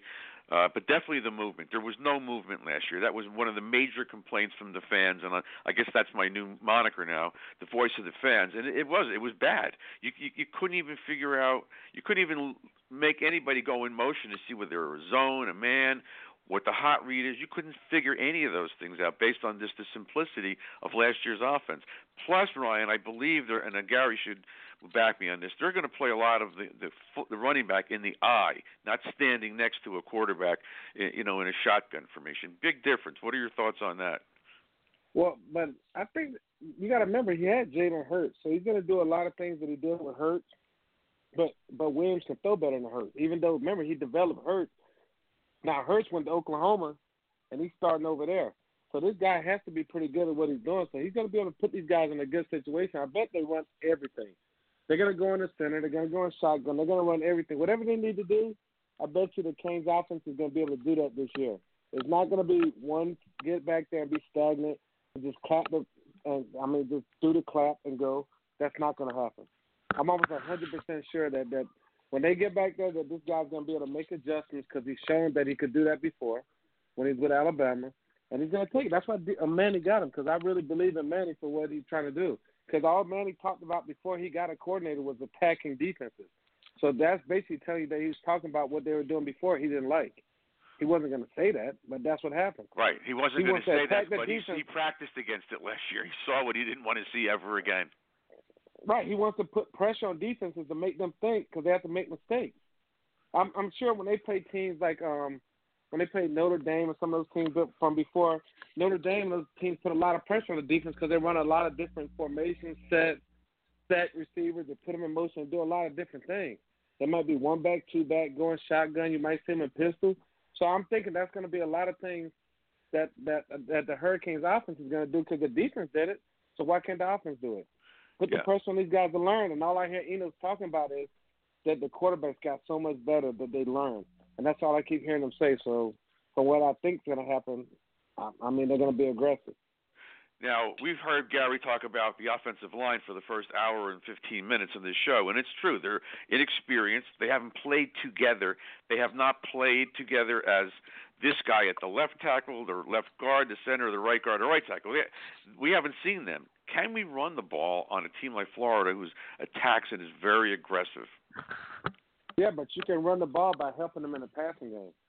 I mean, like you you got to keep them off balance. So that's when I say play calling comes in to help you. You can't just be predictable and just line up in one formation and let them dictate to you what's going on. So if you dictate to them and you have check with me, and check with me as a run pass option, and you put it in where where you're moving these guys around doing that, you put pressure on the defense. If you can't do that, then they're going to attack you guys, and you're going to look bad. So you think maybe they're going to come out throwing short passes, screens, quick slants, things like that, to get uh, Florida on their heels a little bit, and then maybe run at them. Yeah, but but but it's going to all be determined on their look. So right. if they're if they're really being aggressive doing what they're doing, they're going to probably call two plays at the line of scrimmage or whatever, um, hand signal man, do whatever they're going to do, and then depending on how the defense lines up, the quarterback's going to get them in the right place but it's all coming from the sideline. Okay, so here's the follow up to that. You were a young guy in '93. You faced Syracuse. I was at that game when you blew them out. Now we've also seen LSU last year disguise defenses, and Rosier goes to the line. He sees one thing. He thinks, okay, this is this is what I'm going to run, and they change it, and that happened a lot. And in the NFL, yeah, the Patriots are great at that. So this is something that I think the defensive coordinator for Florida is probably going to throw at Jarren Williams. It's a chess match. Yeah, but it, it is a chess match. But your offense, I mean, they make the game for the offense now. It's not like back when I played when they can hold receivers and do everything else. They you you can put pressure on these defenses by setting them up with plays. Like they got all these guys that you can mimic and do all this masterful stuff by just being in base stuff and just like shortening formations, just moving guys in and out to make the defense move. And you're not even doing too much. All you're doing is cutting split, doing different things that are basic, but then making the defense think and moving guys around to run the ball downhill off tackle. Right, and and also we've got those two really good tight ends, and I think that's a major advantage for for Miami in this game, is uh, Mallory and definitely Brevin Jordan because they're going to be single covered. I'm pretty sure, and that may be the spot where Williams goes, and uh, that may cause some issues for Florida's defense. They may have to put a, a safety over one of those guys, and that'll free up somebody else. But I, I think the offense this year, based on what you're saying and what Gary has said and what we've heard, is going to be dynamic. Can they perform on Saturday? Nobody knows right now. But I, I, I'm I'm glad that you you have confidence in what Enos can do, and that Jarren Williams will be able to do it as well because you did it. Right. I mean, like we were above, we were ahead of our time when I when I did it back in '93. Like some of the teams caught up with us, but now these guys they have so much information. Like they, these kids can watch film at home. We couldn't do that before. Like the quarterbacks could go home and sit in their bed like now and just sit up and watch film and watch game tape of what they think they're going to see. So yeah, they all have iPads. You can watch what you're doing from practice. Yeah, you have iPads. That, I mean, it's not. It's really not fair. The information is there. It's not fair for what you can do offensively. Now the defense is at such a disadvantage. If you have anybody on offense that could do anything, like this Jeff Thomas guy, I think is going to have a be tremendous this year. Well, he's probably going to get the ball in a lot more situations than just downfield. I know they're going to have him in motion a lot. And they yeah, can have him in motion and give him the ball. Ways. They can have him in motion and not give him the ball. They could use him as a Look a at Jerry decoy. Jeudy. Right. Look at Jerry Jeudy. So he just had Jerry Jeudy. He had Calvin Ridley the year before that. And now he's coming to Miami and has all this talent. I know the offensive line might be behind a little bit, but you can help them with the play, play calling, with the running game to keep teams off balance, with play action, throwing the ball in the flat, setting them up so you go downfield some, run crossing routes or pick routes, everything else, and all this stuff will come into play. And you can just constantly. That's all. The, that's all the Patriots do. That's all that Alabama does. And then they throw down downfield sometimes because they have a guy that can really throw. That's it. And now look at Jarren Williams. He's bigger than all them. And he can so, move. so Ryan, you and Costa went at each other for multiple seasons, and it, it was in the scope of that time in the program history, about as intense a quarterback situation.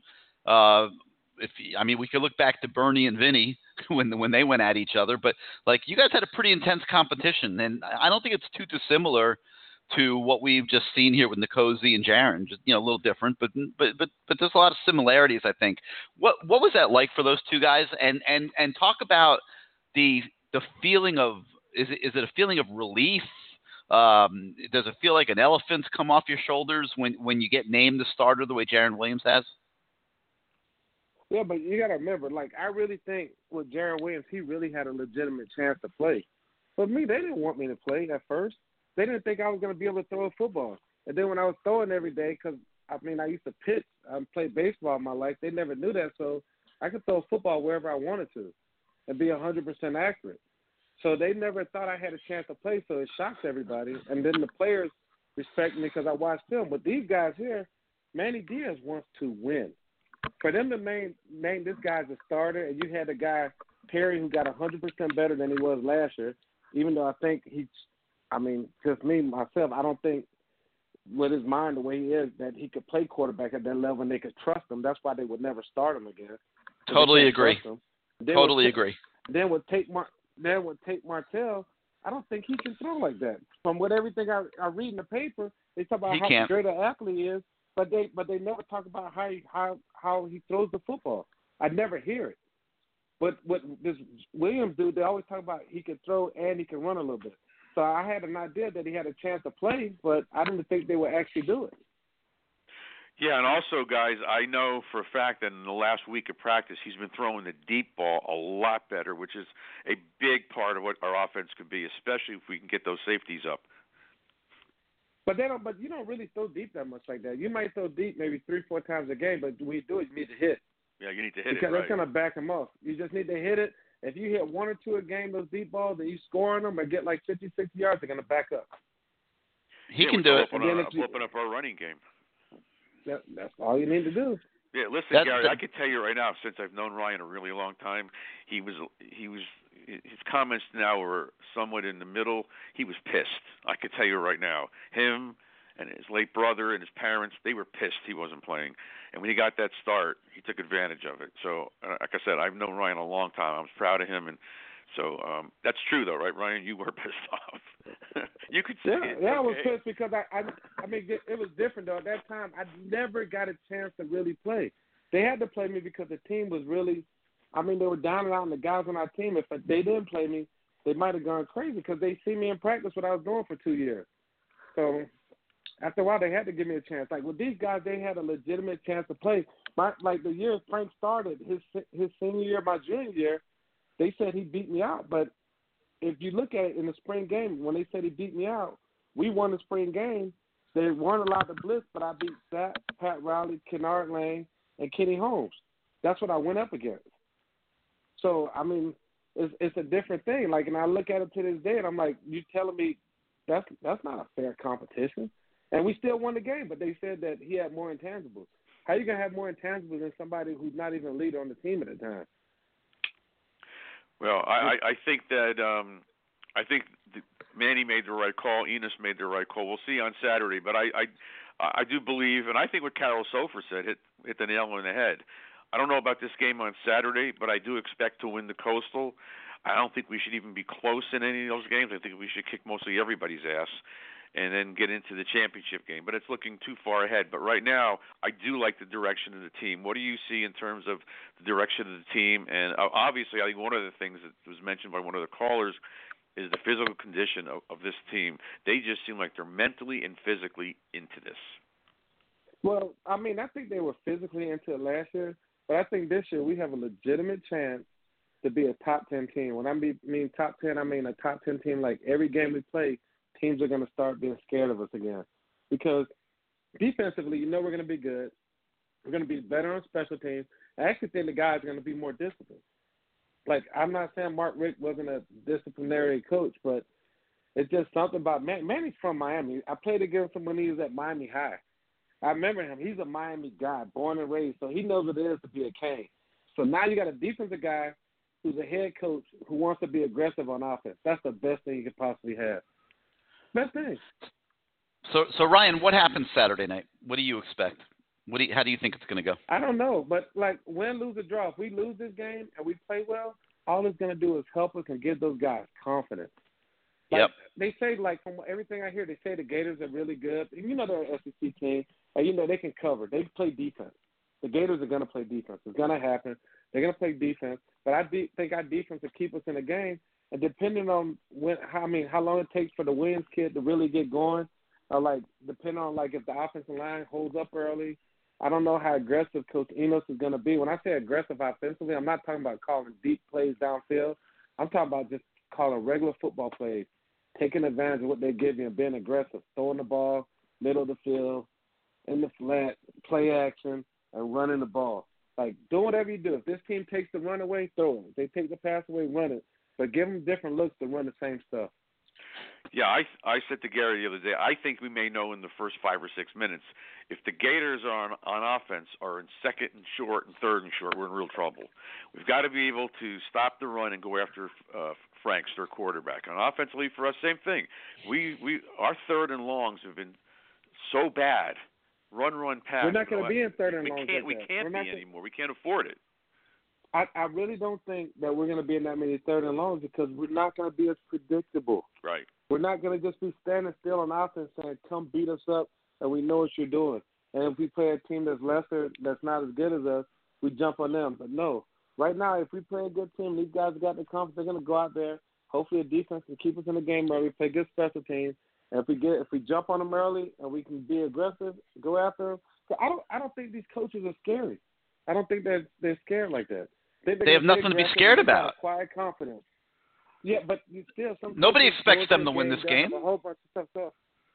Yeah, but like I, I'm just talking about the coaches that wear that. They don't care. Like these coaches don't care about what the media says. Like No. Manny Diaz is saying, look, these people are trying us right now. They think you guys suck. They don't give you a chance to win the game. We're gonna go out there and do what we have to do, and we want to jump on them, and we're gonna show the world. That's what he's saying. That would be teams. nice. That would They be will nice. they'll be geeked up. There's no doubt about it. All right, so I have one final question for you, Ryan. Does um does Bruce take you to Sicilian Oven? We we we asked him that question last year, and he said he was going to go. So I so I'm, I'm listen. This Saturday, I'm going to be at the Aventura one with Claude Jones. So if you want to come by, you're more than welcome. I'm going to the game. Oh, you're going to the game. going All to the right. game. Well, then maybe the Yeah. North Carolina game. That's fine. But I promise Ryan, you, pl- please make sure he buys you to go. dinner at Sicilian sometime in the next few weeks, please. Uh, Gary, I always me- I always pay for all these the guys. time. I always pay for these guys. Yeah, he asks me all the time, and I never go. Yeah, well, you should go. All right, we'll take him up on it. Anyway, Ryan, thank you so much. Thanks for coming on the show. Bruce, thank you very much. And um, we'll see what happens Saturday night. It's going to be interesting. And um, I, I think that Enos is not going to hold back with Jarren Williams. I think he trusts him. I really do. So it'll be interesting to see how he does. I hope so. Yep. All right, Ryan. Thanks All a right. lot, buddy, and I'll talk right, to you thank you. soon. Gary, thanks. Great. This is a great bye-bye. segment. You know, every Saturday, every Tuesday night, you guys, I'll have different players for you. So uh, let's go, Canes. Um, All right, guys. Okay. Thank, I- thank I- you very much. I don't want to make my prediction because my prediction was not what everybody wants to hear, so I'm going to shut my mouth and, le- and just Yeah. watch the game on Saturday. Because now Ryan made me Listen, feel if a lot it, better. i- if it goes bad, the season starts in two weeks, and every game is winnable. So yep, we'll I see. agree. We'll see what happens. buddy. and if it goes great and you win, now now you can start dreaming a little bit. So Yep. either way, it'll be all right. All right, All guys. right. Thank you. All right, Yep. Ryan. Talk to you soon, Gary. Talk- Thanks, guys. All right, 563 999 3633. 563 999 3633. Hit the one on your keypad if you'd like to come on the show. Uh, let's go out to the 850. You're live on CaneSport Live. How you doing today, Gary? Doing great. Who's this? My name is Quint. Hey, what's up? Clint? First time caller? I was just yeah, first time caller. All right. I was calling to Uh, give, yeah, die hard came, man. Die hard came. Man, that's Um, awesome. My, my first, my my first thing was me. Honestly, I was never high on Martell, uh, Martell Tate when he first came in. I felt Mhm. like this. He ran from competition once he found out Justin Fields was coming to Ohio State. He didn't even give himself an opportunity to to battle for the quarterback position. He felt he was coming to Miami and he was going to start putting in a little work and he was going to start. That's one. Two, I want to go to the recruiting. In order for you to get the top tier recruits, you have to win. That's where it starts at. You can talk. You can talk till your face turns blue. If you don't win, you don't get the top. You don't get the elite athletes. Miami has is is an elite uh, pool for for recruiting, but if you don't win, the recruits don't want to come. They want to go somewhere where someone's winning and has a chance to play for a national championship. That's just all it is to recruiting. Yep. Another thing I was wanting to go, I see everyone that's calling is really not giving Miami a chance to to win this game. But if I'm not mistaken, Miami has, if not the best of the top two front seven in college football. We have more depth on that defensive line, and Florida is replacing Uh, four starters. wait, let me stop. Let me offensive just stop you for a minute. Here, let's be honest for Okay. a minute. We do we don't know that. We know that we're that we're great at defensive end, and we are. We, we're five deep at defensive end. It, it, it, that is the the way we look at defensive end is the way every position should look at Miami, in my opinion. We, we have two of them right now. We have defensive end and tight end that look like Miami should look, in, in, in my opinion. Now, um, what we don't know is what the tackles are going to be like. I mean, we don't know what you what we're getting from John Ford. I mean, eh, everyone's you know we're talking So, him up a little bit. we're hoping. Huh? So before before Gerald Willis took his first snap at Miami, did we know what we was getting out of him? Are we hear about what he did? I mean, he Gerald Willis was an elite recruit coming out of high school. He he just had a lot of issues Oh. off the field. But Gerald Willis Right, always had had the potential. He always had the potential to be what he was last year. There there was a lot of people that was recruited high and got to college and was blessed. But I, I don't want to go on that too much. Uh, No, that- but what I'm saying is we just how I don't really know. We, we do, you know, we don't really know what the tackles are going to be like. I mean, Bethel is is, is Bethel's a, Bethel's a solid rotation guy. I don't think Bethel's going to challenge for any All-American teams or anything. He's a solid rotation guy. We'll see how John Ford shows up. Uh, the Jordan Miller kid hasn't played a you know very much at all. You know, so we don't know. I don't think actually. I don't. I don't know.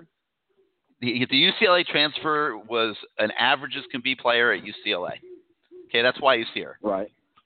So, I mean, like, yeah, that's that's- that's, that's my point. Like, we don't we don't know. Okay, uh, and and that's why I you know I I caution it a little bit. We're hoping. I mean, the reviews of John Ford at a fall camp have been very good, but we got to see it on Saturday. But Florida's replacing four starters on the offensive line that that that had at least total of over a hundred starts between all four Mm-hmm. on the front offensive line. And everyone knows in order to control a game or win a game, it starts in the trenches. Me honestly, between our defensive end and their their front five, I give our defensive end the, the, the better the better chance to win it. And if we know we win in the trenches, who wins the game? That, Yep. That's just my personal opinion. But if they can single up those guys up the middle and pound it up the middle the way Wisconsin did, it, you know, I mean, you didn't see Garvin and Joe Jackson dominate the bowl game. you know, Wisconsin just took it right to them and, and just beat, you know, just just physically beat them at the line of scrimmage. So we'll see. You know, it's going to be a good. It's going to be good. The other thing I think we got to remember. I'm going to be anxious to see Florida's O line because you're right, they are very inexperienced, but they're still SEC offensive line recruits, and and I'm going to be very interested to see what they look like on Saturday night and compare them to what the Miami O line looks like. But you compare the you almost compare the Florida a Florida's offensive line to a Wisconsin offensive line, where that line No, year in and no, I didn't. out is top tier. I did not say that. I said I'm anxious. I mm-hmm. said they're they're they, they're still SEC offensive line recruits, and I and I want to I want to see what their line looks like in comparison to Miami's line. It's, I think it's going to be very interesting to see that Saturday. We will see. That's all I wanted to call and say. But thanks for having me on. I nah, man, thank you for calling calling. Love love new voices. Make sure you call again, okay? I'll call next Tuesday, right after Miami You got wins. Go Canes. You got it, man. Win or win or lose, call next Tuesday. We'll talk to you then. Let's go to the 706. You're live on CaneSport Live. Hey Gary, it's your boy Sebastian. How you doing? Welcome. Hey, what's up, Sebastian? How you been? Not too much, man. I was kind of cool. First of all, let me give you some kudos for having Ryan Collins uh, actually be a special guest. I was actually on YouTube watching that game between Miami and um, Syracuse, and I'll tell you some things that pointed out. You brought up a good point when you talked about the depth. In other words, having dudes at several different positions, and, and we're not there. But I tell No. you why I think we've made some strides in the off season is being able to coach and connect with the kids. Because I tell you mm-hmm. this, if we're in the game against Florida and it's a close game, I mean, if we're hanging with them in the third quarter, I'm telling you, that says a lot. Regardless of how the game turns out, that says a lot. I mean, if we could just get past the first quarter, in other words, where you get to a place where you're just like executing and that trust between the players and the coaches is there, no telling what can happen. Let's look at what happened last year. Last year we went into the game against LSU. I was there in Dallas, ranked number eighth in the nation. LSU had a lot of question marks. I don't know if you remember that game, Gary. They had question marks at the We we line. thought they we thought they had a lot of question marks. Yeah.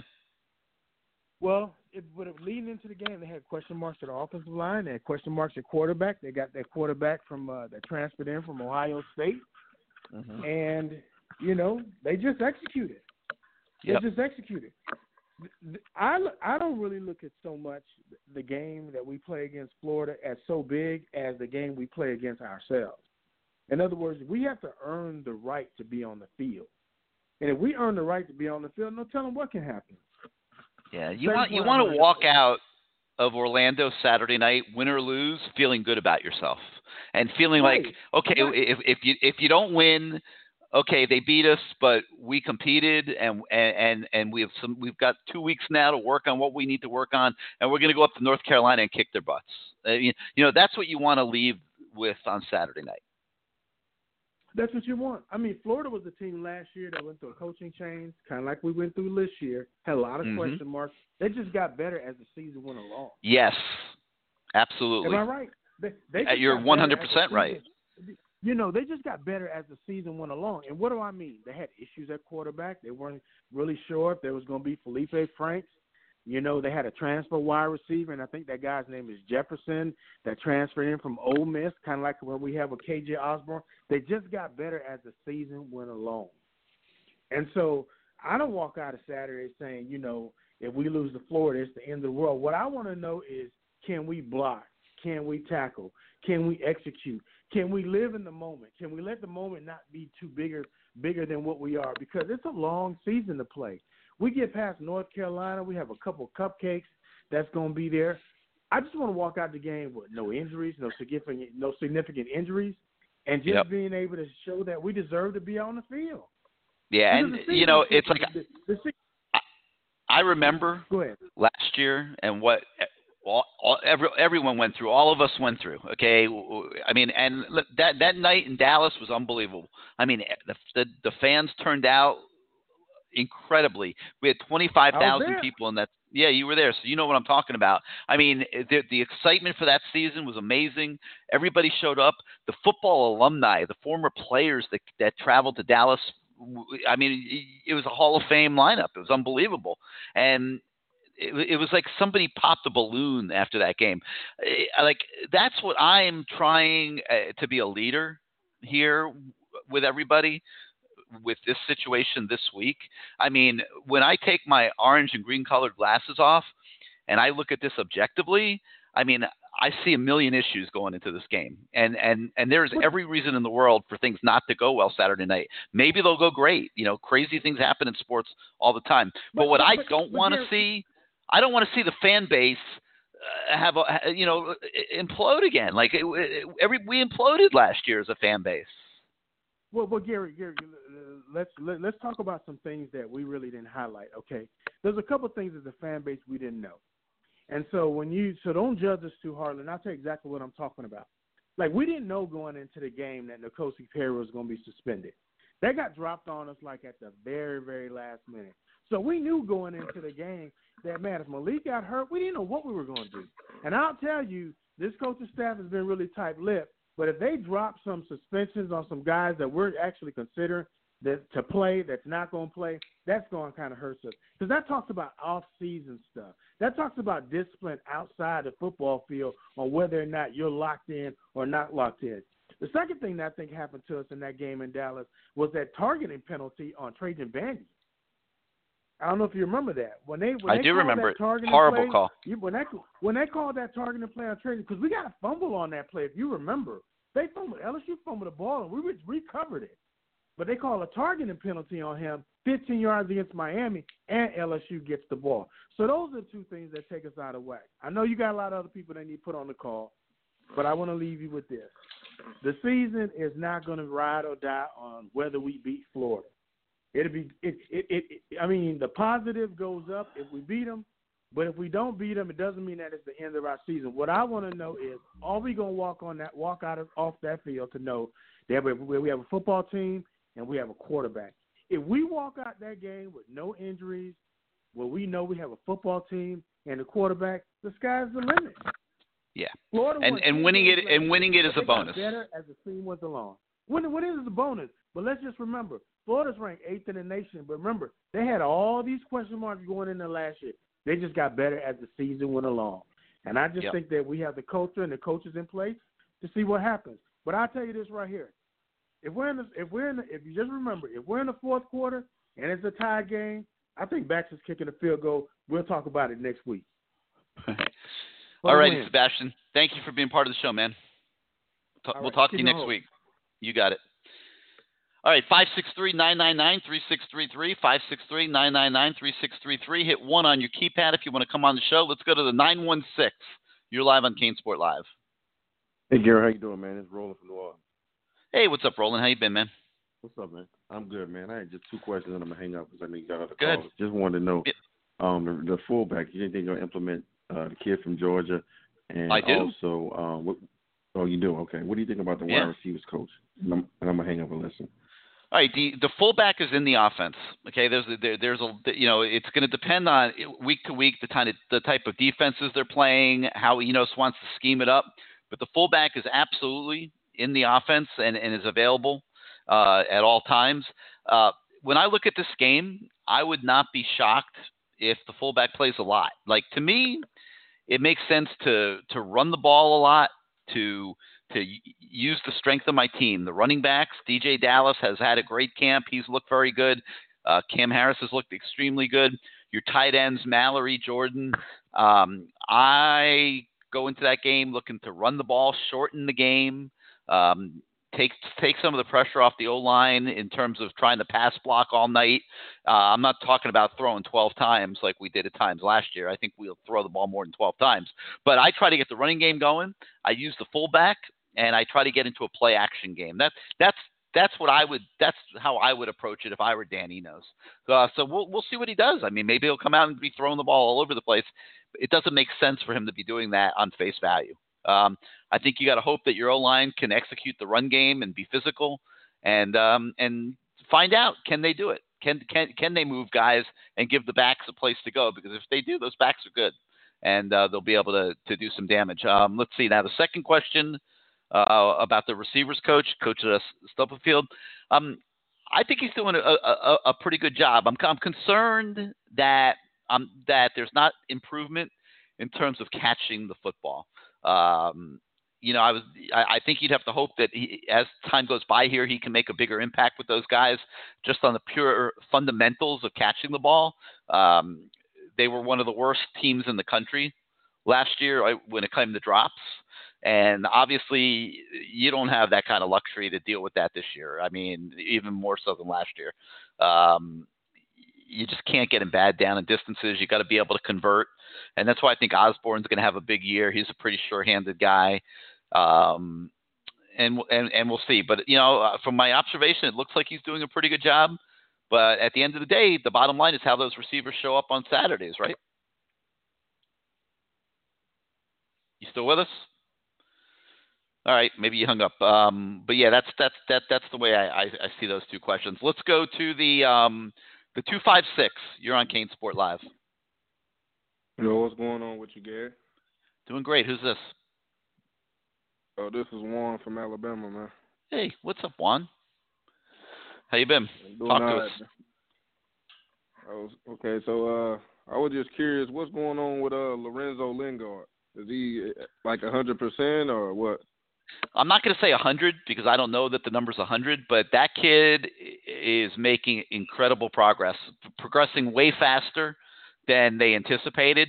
Um, when I first got heard reports on him, it was going to be, well, you know, maybe he'll make it back by October uh, when they get into the heart of the ACC schedule. But he's showing potential to maybe uh, move that up a few weeks. I wouldn't be surprised if we start seeing him in the North Carolina game. But I caution it because, like I said, DJ and Cam are both practicing extremely well, and there's really no reason. Robert Burns is a whole new guy this year too, so there's no reason to rush Lorenzo back. Uh, I, I think they'll take their time with him and kind of let him ease his way back as long as there's no injuries at, at running back. And uh, but he's making great progress, and, and the fact that he's such a good athlete, I think, is part of the reason why he's healed, he healed so well and and, and came back so strong. So everything's very positive there. Okay, uh, if you had to pick a position group that's probably that that has like the most amount of depth, what position group would that be? Oh, but it's not even close. Uh, defensive end, without question. Uh, you know, you- when you when you look at what's going on there, I mean, it's like like I said, that's this is what Miami's supposed to look like everywhere. Um, you know, you've got Garvin going into his junior year, who is a, a very high level player. I'm I'm not going to use the E word just yet. I think he's got to prove what he can do this year when teams are game planning for him. Which last year, let's be honest, they were game planning for um, Gerald Willis and Joe Jackson you know, this year they're game planning for John Garvin from from the get go. I mean, you're lining up Garvin, Ford, Bethel, Patchan. Who do you think the offensive coordinators are paying the most attention to? So Garvin's got to show us that he can do it. You know, when the focus is on him, and that'll be an interesting little subplot. Um, but you got Patchan starting on the other side, who's a redshirt junior who's a kid that's really paid his dues and has been playing pretty well. Uh, Greg Rousseau, who's a redshirt freshman, who everybody thinks could be a potential star of the future. Um, he should start really busting out this year. Um, you've got Trevon Hill, who, like I said earlier in the show, would have been the best player on Virginia Tech's defense this year if he was still on that team. So he's got the capability to really make a big impact. And then you've got Jahfari Harvey, who's as good looking of a freshman as you'll ever see on uh, at the defensive end position. So they've got really five dudes that they can put out there, and and they feel like there's no there's not a lot of significant drop off um, with those five guys. So uh, that that without question is is the deepest spot on the team. Okay, so with that being said, since we got uh, I believe two freshmen starting on the O line, shouldn't they book shouldn't they shouldn't they like really be ready for this game considering the fact of the depth that we have and you know the speed and skill that we have at those positions on the D line? Well, I mean, if if, if you're asking me if, if if when Zion Nelson has gone against John Garvin in practice, has John Garvin gotten the best of him? Um, yeah, I would think that most times John Garvin, when he wanted to get the best of Zion Nelson, he got it. Um, but it's not always like that. You know, they're not always going ones on ones and and and uh, they're rotating guys in and out and, and, and that kind of thing. But to answer your question, yeah, they've been tested on the practice field. But look, the I mean, the Miami. I mean, we're assuming everything's so great, great, great, great, great. You know, we don't know how it stacks up to what Florida's going to put on the field Saturday night. And you know, last year we felt pretty good about things too. When you had Willis and Joe Jackson and Garvin, I mean, would you, I think you'd agree last year was an even rosier situation than this year. Well, I mean, we had games where we couldn't stop people. I mean, you look at that Boston College first half, the Wisconsin first half, um, even the Virginia game at times, and I mean, there were some moments last year when we were when we were playing teams that could walk and chew gum a little bit that it was a little problematic out there. And I think we would all agree that the situation was rosier up front than it is this year. So even this year. So, you know, we'll see. You know, we'll yeah, we'll, we we'll, we'll know we'll, we'll know a lot more after Saturday night, and we'll know even more a few weeks later at once they get into the ACC schedule. Agreed on that, but we also have a way better uh, offensive coordinator than we had last year, so he's also not gonna keep running those same three damn plays that we saw last year because we did no doubt. the same like four plays. No but doubt, he'll make the he's going to make the defense play honest, no question about it. So next year, first game of the year, we got Alabama, right? No, that's in 2021. Okay. Well, I don't know who we got next year, but and I know we're focused on this year, but you know we gotta knock these SEC folks off, man. I'm I'm getting tired. Like I said, I'm from Alabama. I'm getting tired of hearing about the SEC. It's about time yeah. for us to have our cake and eat it too, and put on and show out, and you know, beat the shit out of these Gators. Excuse my language. Well, but I'm if if it happens. Saturday night, the the sky's the limit. Indeed. You know, if you, if you get out of there with a win Saturday night, I mean, I don't think I I would call Florida a, a, a top tier SEC team. They're probably the second tier. But if you can walk out there, they're they're a team that's on a high that that's coming off a good finish to last year. If you can go out there Saturday night and beat them, um, it, it obviously makes a a pretty strong statement that you're moving in the right direction. Yeah, we got to make Paul Finebaum eat his words, man. He, he talks a Yep. lot of trash about us. Yep. But all right, now, Gary, I ain't gonna hold you up too much longer, man. Hurricane for life. All right. All right, man. Thanks for being part of the show. All right, guys, let me take a, a, a quick moment here and start attacking some of these uh, questions that were submitted by the fans on the message boards at uh, canesport.com. Like I said, there were some pretty good ones, so I, I don't want the show to go by without me attacking them a little bit. Um, how do we think that the defensive tackles will perform this game, and what type of year are we expecting from Bethel? Well, we've already talked a, a little bit, of, uh, actually quite a bit about that this year, so I'm not going to go and get too detailed here. But um, I think Bethel is, a, is is an okay player. I mean, I don't think he's an All-American candidate or an All-Conference candidate or anything like that. In, in my eyes, he's a rotation guy, um, not necessarily a frontline starter on a on a really good football team. But there's nothing wrong with that either. I mean, I, you know, I, I see him as like a rotation guy. Um, John Ford, who we're counting on to probably be a little bit better than that, had one tackle as a freshman, and he had eight tackles in 10 games last year. Okay. Um, so we have to believe that he's going to replace Willis. And um, the reviews have been good from the practice field, but you know, we also don't know how much of that is because of the state of Miami's offensive line. I mean, if you're putting George, John Ford on the practice field against Miami's second team offensive line and he's dominant, and you're putting two and two together and saying, oh, he's dominant, he's going to be dominant the whole season, I'm not sure that that's fair to make that supposition just yet. We got to see it on Saturday night. And and I know John Ford, I've, I've spoken to him a lot this preseason, um, very motivated. Um, he's got his head screwed on straight. Uh, he's he's totally rehabilitate rehabilitated himself mentally and understands the expectations. I mean, I, I mean, you got to see the kid. I mean, he's a massive human being. He's strong. I mean, there's every reason for him to be a very good defensive tackle, and I think he's feeling that a little bit this year, and and and he's trying to become what everybody wants him to be. Uh, I just don't believe in anointing before it happens. I think we got to see it. I felt the same way about Gerald Willis last year. Like, you know, let's let's he's got to show us, and, and Gerald Willis did show us. Well, we need to see the same thing this year from John Ford, so we'll see how that evolves. I mean, Jordan Miller's yet to do anything, so I mean, if you put it all together, it kind of looks a little troublesome inside, but uh, but we'll see. Uh, next question: The uh, Florida game is pivotal. Is uh, pivotal. Um, if the Canes surprise and dominate, can it propel them towards a playoff type season, or are the playoffs just too far fetched this year? Um, look, I could see Florida struggling a bit. It's the first game. They might be the better team on paper. Uh, if they struggle and it's a close game going into the fourth quarter, that would not shock me. Um, no matter what happens Saturday night, it's tough to imagine this season ending in the playoffs. That would mean that you get to Charlotte and you beat Clemson. And uh, I just think that the, the chances of that are not really, really high this year. This is just not a, a, a football team that's seasoned enough to that point. Um, but and I'm not sure I want to see them go play Bama, Clemson, or Georgia anyway.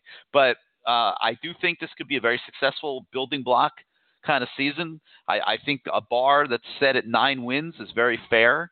And um, I guess Vegas made it eight and a half. Um, I would make it nine. I think that's very fair. Uh, and I, I wouldn't be the least bit shocked if we're sitting here talking about a nine or ten win season in December. But uh, the playoffs, to me, are, are probably a little out of reach, and I think most people would agree on that. Why? Why will Miami win this game? If Miami wins, I think it's going to be because they're able to ball control. I, I, I believe it's because they're going to be able to shorten the game and get after Franks and play great defense. And if they can do that and get a few breaks along the way, I think they can be in the game in the fourth quarter. That would be why they would win the game. Um, we've we've spoken about a lot of the reasons why it could go in the other direction, and you know it'll just be what happens on game day. How does the very green offense do against Florida? Honestly, I mean, I think it's going to be hit or miss. I mean, they're going to have some bad plays, but I think they'll have some good plays too. It's a very good scheme. Uh, and and Jarren Williams is a very accurate thrower, and and I don't think I mean he's going to be nervous. I mean he's a human being, but I think this kid has got some confidence. I I don't think he's going to be rattled and like lose his mind out there by any stretch of the imagination. Um, I think that everyone's going to have some tough moments. He'll make mistakes. I think the O line will have some bad plays. Uh, they got to stay out of bad down and distance situations, and um, don't let things go haywire. You know, if if if you have a bad play, don't let it snowball on you and lead to more bad plays. You know, try to just stay in reasonable down and distances and um, things that are workable situations. And if they can do that, you know, they can hang in there. I think, you know, pretty well with Florida. But they're going to have to do that. There's no doubt about it. Do we see the team using double tight end packages for over the middle passes to utilize the tight end strength against Florida's linebackers and giving Williams big targets? I mean, absolutely. I mean, the tight ends are the strength of the offense. Makes total sense to use Mallory and Jordan quite a bit, and I think they will. Um, I, you know, I, I, I don't think that the capabilities that those two kids have has um, escaped Dan Enos. So I expect to see the tight ends a lot, not just Saturday night, but throughout the whole season. And I'm expecting a reasonable amount of fullback also. I think Real just Realus George can be a kid that um, against certain teams and at times can really help this team. So we'll see um, how that evolves. All right, I'll get to more of them later. Uh, 563 999 3633. 563 999 3633. We got a fast paced show going. I hope everybody's happy at the increased pace this year. Um, callers are tighter. Uh, we're heading into hour number three, and it, it, seems like we just started, so that's a good thing. But hit the number one on your keypad if you want to come on the show. And let's go now to the um, the nine five four. You are live on CaneSport Live. How you doing tonight? Good, Gary. How you doing? Doing good. Who's this? This is Scott. All right, Scott. Talk to us. What you got? Just uh, had a few things I've been listening, and um, well, a couple agreements, a couple disagreements, but I think it's all fair and game. Um, that's that's sports, right? First of all, well, uh, agreeing and disagreeing um, and debating. I mean, that's sports the kid from UCLA, he was actually a really good player two years ago. Um, the reason he played like crap, well, he didn't play last year because they went to a three-four. He's not a nose tackle. He's six two, two hundred eighty-five pounds. He's a three technique. So I'm just hopeful that you know he can reinvigorate himself a little bit and, and just provide you know the depth that's needed. If you can get out of him what Tito Odenigbo gave you last year, I think that's great. You know, Tito was a good workman like he was a good workman like rotation guy. Uh, didn't you know wasn't a superstar, you know, probably is not going to play in the National Football League, but he gave you solid reps, and, and and that's very important. I agree, and I think he's better than Tito personally. Well, we'll and see. We haven't seen him do anything yet. Hopefully, he shows it. Exactly. Well, he he yeah. was a much better player at UCLA two years ago than Tito ever was at Illinois. I mean, there's no debate now. If you go back and watch the film with him in a four-three defense when Mora was the coach. I mean, yeah, I mean, I've heard, I've, I've heard from people out there that he's just okay, but I, I I haven't seen him play one snap other than a little bit in practice, obviously. So we'll, you know, I don't have a great, uh, real firm opinion. We'll have to see how he does. Sure, no, I'm with you there, but I just I'm I'm I'm glass half full on him. That's that's how I look at it. But uh, moving on to the depth and the offense line, those are our biggest question marks. I think. I think Jarren will be fine. Um, you know, offensive line and is, is a question. You know, I, I I think we the kids are better than they showed last year. I think with the limited playbook. I mean, you can't go back to two years ago. I mean, you're telling me McDermott and Trevor Darling made that big of a difference on that offensive line. I mean, that that playbook looked night and day in 2017 than it did last year. Yeah, and but let me but, but I, let me just throw something out real quick because I get challenged a lot on the message boards about this whole red shirting issue. I mean, there's a thread going on right now about it. And um, what about KC McDermott not playing a couple plays as a true freshman? which he should should have never played. He should have been redshirted. They threw him out there for a few plays. He blew his redshirt year, and now he's a senior. He, when he would be a senior and being an anchor of your offensive line, and he's just getting really good, he's out of the program. Um, Tyree St. Louis is another one. I mean, uh, wouldn't it look different if he was starting at left tackle this year, and you didn't have to put a true freshman out there?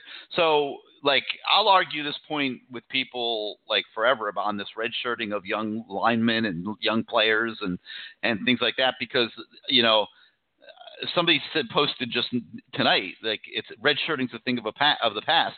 I'm like, and I, my response was, yeah, it's a thing of the past, and winning has been a thing of the past here for 15 years. And I think a big part of it was we don't redshirt anybody and haven't for years.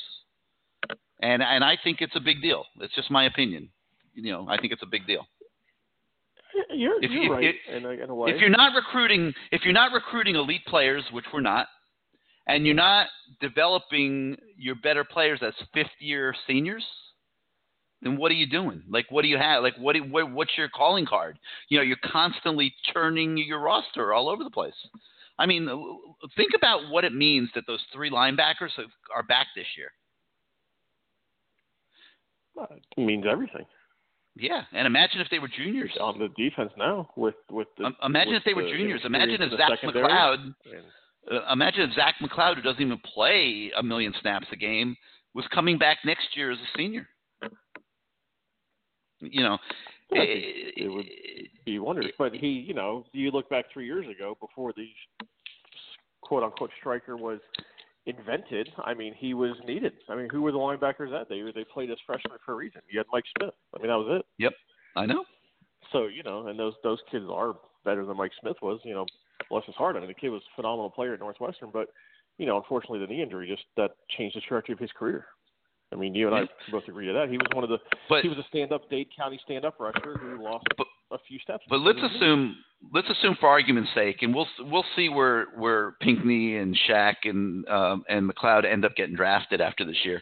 But um, for argument's sake, like, did they really like? I, I mean, I, I mean, I guess they had to play him as true freshmen because there was nobody else. But did they really make a difference on that? What was it, eight and fourteen? Sure they You did. know, like they, late in, late in the year that year. Oh, they they, I mean- had their best game was the bowl game against West Virginia, and that those Yeah, Warriors should have yeah, they did. good offense. yeah, they did. And they they played And, hard. yeah. And you but but I'm just saying, like, I just think the benefit of older players, like them being on this team this year, means everything. No, I totally agree. I mean, the roster turnover has been just a continuous trend. It's it's like somebody who's in debt. You know, you're in debt and you get a bonus check, and what do you do? You got to pay your debt back, and then six months later, you know, you're you're back into it because you're living above. That's how it's been. You- You're in a constant cycle of needing an extra couple grand or an extra couple grand. Well, that's how this is. Just like we need an extra five players that are seniors, an extra five players. Until you get that one or two classes established where you can do that, it's it's a continuation, continuing cycle that the program's been in for ten or fifteen years. Yeah, it's, and, and I think it's a bad cycle. You know what I mean? I don't like. I think it's bad. I think it's. I think it contributes to what we what what's been going on. I agree. I'm with you. But if you can get Zion Red or, or playing, okay. But if you can get him and Campbell, you know, with Jarren together for four more years, they all have four more years. Say they all stay for four years. You know, Skate Yep. here for three of those years. Then, Yep. then that's when you start building something. Okay, if you go nine and three this year, ten and two, you know, look ahead a couple of years, then you might be somewhere. But Yeah, the Clark the Clark kid was- looks like he's going to be good. I, I like I like the way he Yeah, looks. Be a player. I mean, Cleveland Reed can still be a player. I think. I mean, he, and that's the thing. Everyone gives up on these kids after one year one and a half years. I mean, when did Brett Rom? When did when did guys in the past play? I mean, I, I these guys didn't play for till their second, third, fourth year anyway. You know, they were That's the way it's supposed to be. Before they stepped on the- They were redshirt juniors. You know, fourth year players. Now, you know, a kid like Reed's been in the program for one full year, and you know, you want to dismiss him. That's just insanity to me. I mean, the guy, kid's got talent. He's got legs the size of a stinking monster truck wheel. You know what I mean? I mean, the guy's got power. Yeah. He's a powerful person as a guard.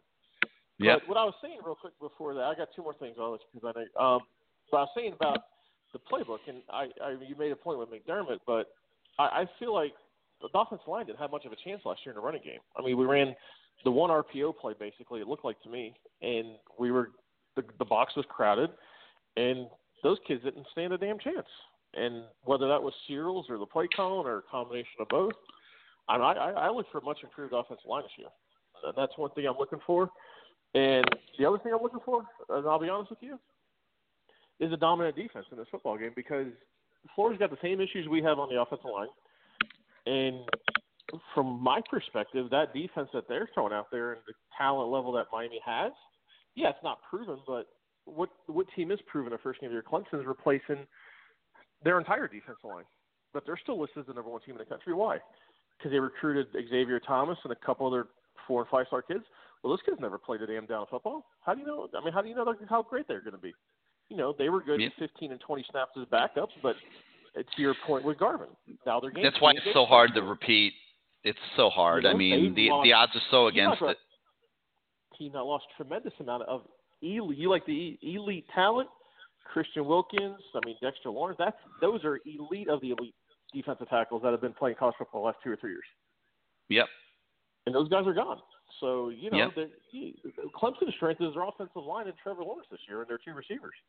Announced their trade. Mhm. They're bringing four four of their five linemen back, and Hyatt didn't even get drafted. But you know, I Clemson could be The running back's not bad either. No, you running back's no, pretty no, good. They're all, I mean, look, Yeah.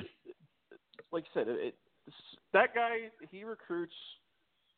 Does he pay players not? Who the hell knows? You know, I I I think he paid Sammy Watkins then Spiller. That was the start of his whole thing. But you know what? You can go on on about that. The the problem with that in South Florida is that's the main breeding ground for all of the nonsense that goes on in recruiting. And unfortunately, Miami's stuck in the middle of it and kind of stuck in a rock and a hard place because they're they're playing average football, and you have the entire SEC coming basically down there and Clemson rating guy. You you don't see teams from other parts of the country coming down there for the most part like they used to. I mean, mm-hmm. kids from South Florida would go out west sometimes. You know, Davin Joseph went to Oklahoma. There were there were good. There were more national recruits down there. Now it seems like it's just an SEC stomping ground, and Ohio State basically recruits St. Thomas, and that's about it in Broward County. So Mhm. you know you you have to stop the narrative, and whether Finebaum, like your last caller said, does Finebaum create the narrative? He he may. You know, it could be a whole shebang with the whole SEC. Who cares? You know, just you know, when Miami gets a chance, whether it's this year or next year, to beat Clemson, they have to get to the game first. They they have to be competitive and do it. In two years, they have the opportunity to play Alabama and Atlanta, or is that where they? I think it's where the game is. And Yep. You know, by then they should have a decent, experienced roster to go up against them. And you have your opportunity, and you got to seize your opportunity, and that's it. Yes, sir. And Alrighty, man. You got anything else? them, so let's do it. Uh, no, just looking forward to a game. Um, hope you know, hopefully we get a W. I, I, I think it'll be a competitive game, and you know, is the depth where it needs to be? I don't think so, but you know what? Is Florida a vulnerable team? I, I, I think they are. You know, I'm not going to get ahead of myself and, and paint paint a rosy picture, but you know, I'm not doom and gloom either. I, I think you know, I think it can be competitive one way or the other, and and you go from there. And you know what you got to do this year? You just have to improve week by week. Like I said too about Mullen. No doubt. Look at Florida last year, and Diaz made the point in his presser. You know, both teams are five and one. Florida's getting their ass kicked by Vandy, twenty-one to three, and all of a sudden they rip off a big run and they win the game. And Miami, Yep. you know, looks like uh, looks probably about as bad as they've looked in a long time, even probably since the stinking Clemson game under Golden. I mean, that Virginia game was atrocious, Mhm. and that was Well, that to me, Saturday where I, I agree one. with you. I, to me, competitive in this game is a win. I, I, I think winning is, is like hitting the lottery. I think, I think competitive and walking out of Orlando feeling good about the football team, not just the, the players themselves, but the fan base and everybody. To me, if if if we all are walking out of Orlando saying, you know what, that was a great game they played. They weren't quite good enough to win, or they or they just won, or whatever. Regardless, if we feel like they played a great game and they're showing the, the kind of potential that we think they have for this year, which I think is nine or ten wins, which is pretty good in college football. Um, I, I think that's a win. Walking out of there feeling like that. So we'll see. We'll see what happens. I agree. And I guess I got one Yep. quick question for you then. So, if you look at last year, you know, going into the season, obviously Miami was looked at basically the roles were reversed this year. You know, what Miami was is what Florida is now, and vice versa. Where, where does Florida have the elite talent advantage that wasn't prognosticated last year that they have this year now? Is it based on I don't. I don't think it's kids you had elite. I, I, I think Dan Mullen is a very good coach, uh, and you know he's got a very good system, and and he, he's a veteran head coach now, and he runs a very good program. And uh, I'd have to look at all the all the games they played last year, but I don't remember them having like I don't think I, I know they didn't play Bama in the regular season and things like that. I think you know they had a somewhat favorable schedule, and you know they caught Michigan just right at the end and all that, and they won ten games. Um, but you know I think they're a second tier SEC team right now. Well, certainly, yeah. I mean, there's there's one. Yeah, they're not they're not Georgia, they're not Bama, they're not Bama for sure. Uh, hanging by a thread to stay up with them. Yeah, Georgia's not. yeah, I mean there, they're but, you know, yeah, they're right yeah, there with LSU and Auburn and you know yeah maybe Auburn, but that Yep. could be that you know that could be a eight and five team after a bowl game, or that could be a, a ten and three Hmm. team, like you said. So I mean, there's there's wiggle room for every team in college football. There's- you have to absolutely. win the close games. And, you know what Miami did two years ago? They won those close games to create the hype, and yeah, dominated.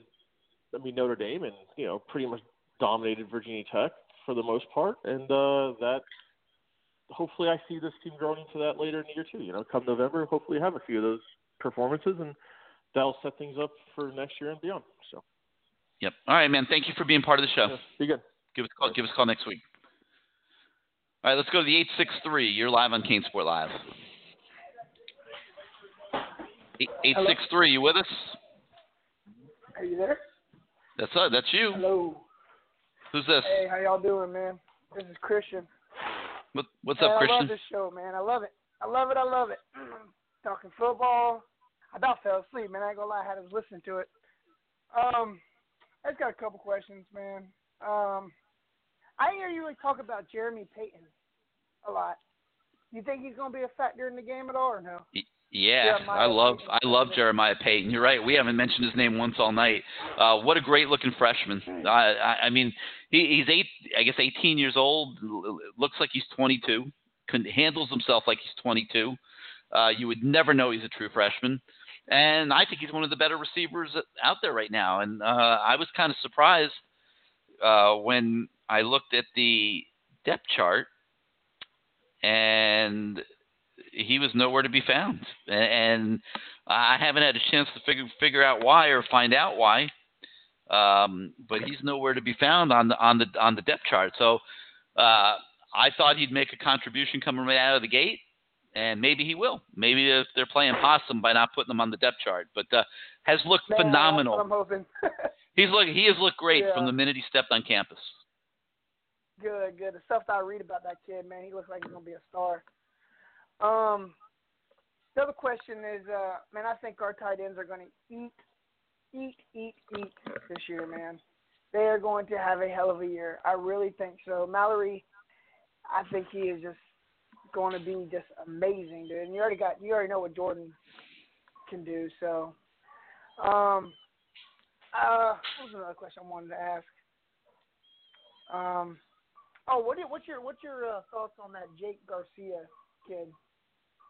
I think they got a great shot. I I think if they if they win and look good offensively this year, I think they'll they'll get Jake Garcia. Uh, the the thing you got to watch is USC. I mean, let's be honest. I mean, USC is his backyard school. Um, he's he's always you know had an eye on USC. If if USC struggles and changes coaches depending on who the new coach is and all that, um, there's a great chance they get Jake Garcia. Sweet man, sweet. And another thing too, man, I don't think we're ready to play against the Clemson, man. Like we get to No. Charlotte, man. Today? We're, like, No. No, no, and that's the thing is like, yeah, we get to Charlotte. Here we're gonna play. We're gonna play Clemson. You know. You still got to get there. That's your goal. The, anything less than that is a goal. listen. Anything less than that is a failure. Let's be honest. If they're not playing in That's right. Charlotte the first week of December, the season is a failure. I don't care about all the problems that we're talking about. It, everybody's got problems. If they're not playing, in, I mean, you talk about problems. Just look at the coastal. Everyone's got problems. If they're not playing in Charlotte, it's a failure. Period. Yeah. And that's what everything And, uh, I've pointed out, and, and, and I, I gave an, a very honest assessment uh, at the beginning of the show. And, and all of that Mm-hmm. said, all the pluses and minuses, you can throw them out the window. If they're not in, if they're not in Charlotte in December, it, the season is a failure Yeah. because Miami has And more talent that- than any team on the schedule that they're going to Yeah. play after this weekend, other than maybe Florida State, and they probably have more talent than Florida State. Yeah. And, and another question I got and um, is I really, really, really think that Miami has got a good shot against Florida. I mean, we are the underdog. I mean, we played in 2013. They were ranked. We weren't. We beat them. I mean, can you compare 2013 team to this year's team? I mean, how No. how, how far are we away from that team? are we better than the 2013 team, or are we not as good as the 2013 team? Um, I would say probably not quite as good. I mean, I don't remember who every starter was on that team or, or whatever, but I'd say probably just not quite as good as that team at this point. Yeah. Well, Gary, I appreciate you, man. I appreciate listening to your show. Um, like I said, I I really appreciate you being real, man. And um, like I said, uh, I'm ready for the season to start, and I can't wait to get back with you next Tuesday and listen to you. All right, man. Hey, thank you for being part of the show. Yes, sir. Thank you. All right, 563 999 3633. 563 999 3633. Hit one on your keypad if you want to come on the show. Let's go to the 419. You're live on CaneSport Live. Hello, Gary. It's Big Mo from the 419. What's up, Big Mo? You're breaking up a little bit, so talking to the phone. Yeah, sorry about that. Um, There you I are. just had a few points to make.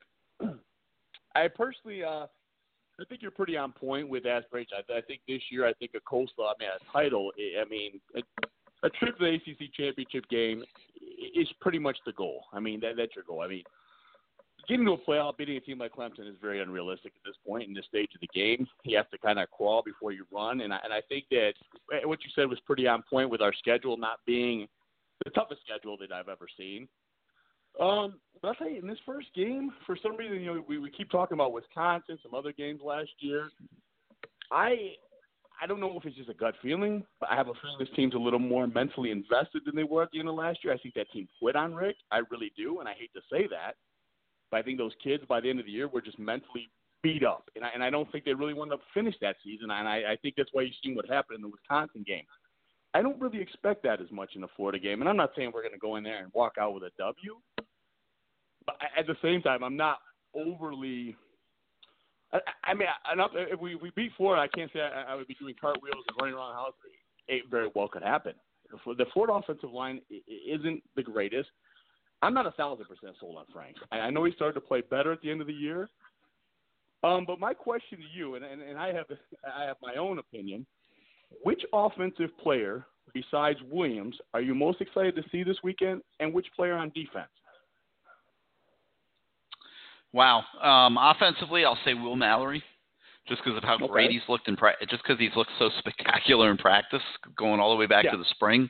Uh, I really think he could be a real impact guy. Uh, so I'll, Mhm. I'll I'll I'll start with Will Mallory on on, on offense.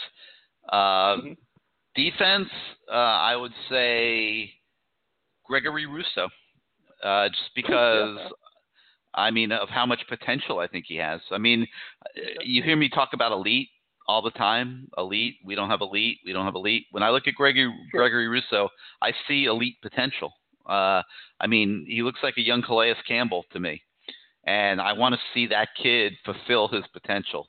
And I- and I hope it starts very early in this season uh, because uh, I think he could be the next real big time player in the program. Sure. And and myself, I, I do like that Mallory choice, and he was actually my second choice. And and that is something I like in, in this game that we have as tight ends, because I've always thought that tight ends are a quarterback's back's best security blanket. When you have a young kid, you got elite tight ends. Let him make the simple, easy throws, and let those tight ends make plays for him. I, I really like that.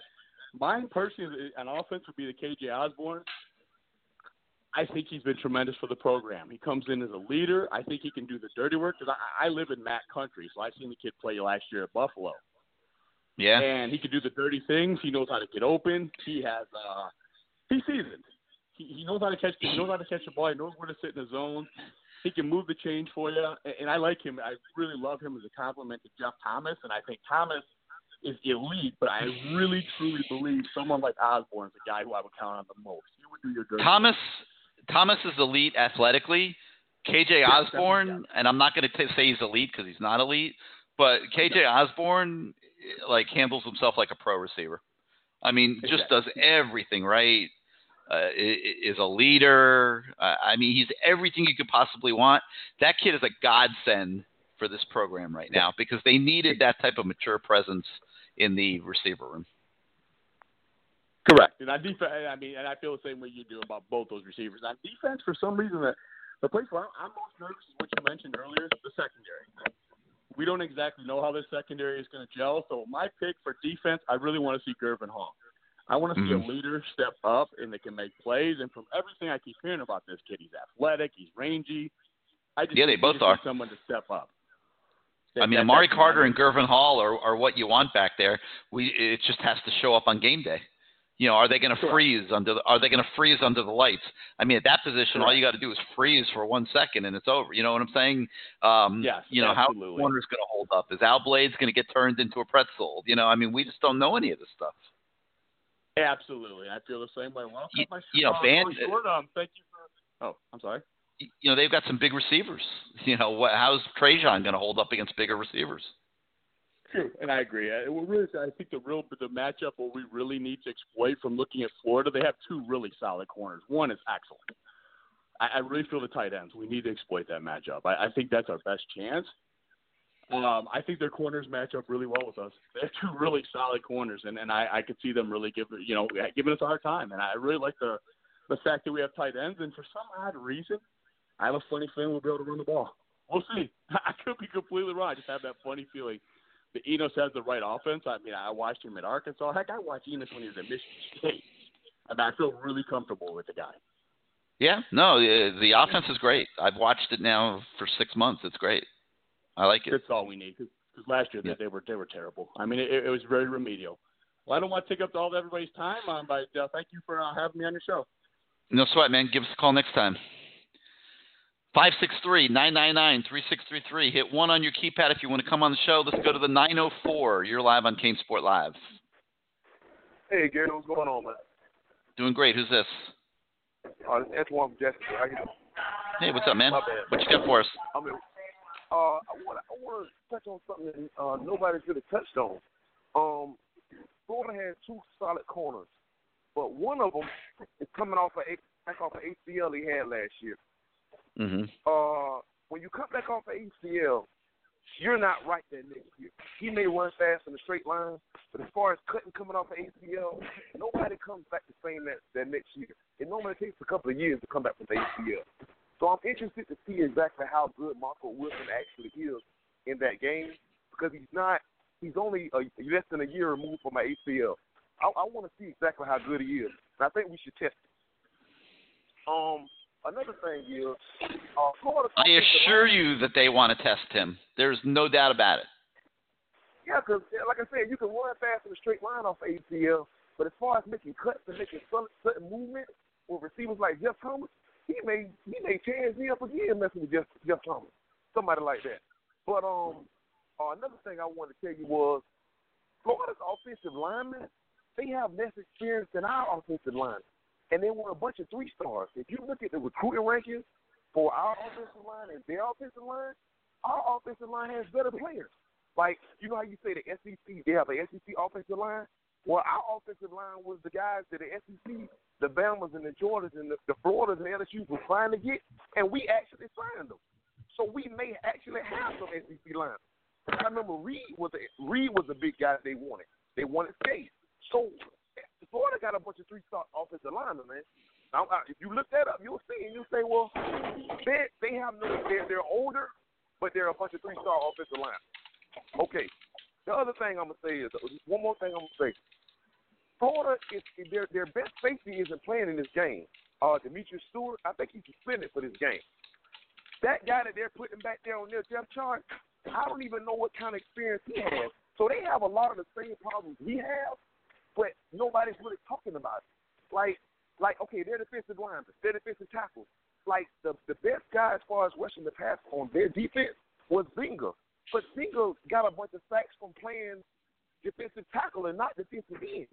So where is their pressure going to come from outside of Princeton? They don't. They're more of a, a one-stopping style line, so I don't think they're going to put a bunch of pressure uh, other than trying to get a bunch of started bricks on Jarren. I just think we have a really good shot in this game because I think we we may actually be as good or better than them in a lot of spots. Now we they have some big receivers, but Frank, man, listen to me, Gary. Franks padded his stats. If you look it up, anybody on this podcast can look it up. Franks padded his stats against the bad teams they played. Against the any team with a pulse, Franks was like a, a 50% passer with threw more picks than he did touchdowns. He padded mm-hmm. his stats against the bad teams, the Georgia Southerns and those teams. He padded his stats against those teams, not the good teams, the bad teams. So I don't I don't think he's going to really hurt us. He, he may do a little bit of running, but as far as throwing the football, man, Frank, if if if, if Frank was at Miami, he'll he'll be right in front of Tate Martell. That's all I can say. I, I have a, mm-hmm. I have a lot of Florida fans here that feel, and they don't think that he they don't think he's really that good. They just hoping he don't make a bunch of mistakes in his game. So just give us a little bit give give us more. And and in this game, I'm, I'm gonna say this and I'm done. This game sets up just like the LSU game did for us last year. I agree. Team, overrated team. They lost. See the, the the people rating them high. They lost a bunch of players like the, the polite kid from last year. They lost a lot of good players on that defense last year, and it's not it's not the same defense as last year. So they're going a bunch off. Well, this is what they did last year. and This is how they finished. But those players in the NFL, they can't help them now. They can't help them in this game. So Yeah. just, just, just, just give us a little bit better chance. And I think if Jared just plays a decent game, um, we we don't make make a, make a bunch of mistakes. And you know, uh, I think the, the uh, our punting game is going to be much improved because as long as we we're solid in special teams and the defense is, isn't able to, to tee off on every play that we we have like last year, we'll be okay. Um, I'm, I'm I ain't gonna hold you up. Go Canes and um, uh, keep you on line. All right, man. Thank you for being part of the show. All right, let me attack a few more questions that were submitted on the message boards by the fans at CaneSport.com. What's the real scoop on the recent transfer of Smith and Bethel? I remember thinking Bethel was a bit of a stretch when we picked him up. It seemed like Smith would be getting some decent playing time this year. Smith was looking looking great in practice. Uh, I had heard he might have some academic issues. I'm, I'm not sure how big of an effect that had in his decision uh, to leave, but it was really it, it was looking like he was making plays in every practice we watched, and it was a little bit weird though because when you would talk to the coaches about him, they kind of like didn't want to oversell. You know what I'm saying? And like um, now with him leaving and possibly having had some academic issues and stuff, it all kind of like comes together and makes sense. Um, so, I mean, it's a shame to see him go, but you know they have plenty of depth at safety. I think it'll impact a little bit on special teams, um, but you know I don't think that losing either one of those guys is really a big issue. Uh, Bethel maybe would have been the fourth corner, maybe over Te'Cory Couch and Christian Williams, uh, but you know he didn't have a massive future here, and and you know I could see why he made that decision as well. Will, will Florida bring the house early and often the rattle Jarren? Um, does Enos know this and will prepare him with hot routes and dump off options and things like that to counter that? Um, I think it's pretty safe to say that Dan Enos uh, knows that Florida's coming after Jarren Williams. I don't think there's any question about that. And, um, you know, when you've heard the coaches talk about the offense quite a bit, uh, it, it's always come down to, and, and Manny Diaz says this every time he talks about the offenses. There's always a place to go with the football. So, so they, they feel like no matter what the defense does, that the quarterback has a place to go with the football, and there will be somebody open. So it becomes a matter of the quarterback, you know, making the reads and making the right decisions. And um, I'm sure that the game plan will have plenty of preparation for Florida coming after Jarren. It obviously, you know, makes total sense. Try to speed things up for him, bring blitzes, things like that. Make them make quick decisions. Make them have to go through his progressions faster than they want him to. Uh, all those things are obvious strategies for and for Florida to incorporate. And remember, the Gators have one of the best defensive coordinators in the game, and Todd Grantham. And uh, uh, yeah, I would expect all of that and, and then some.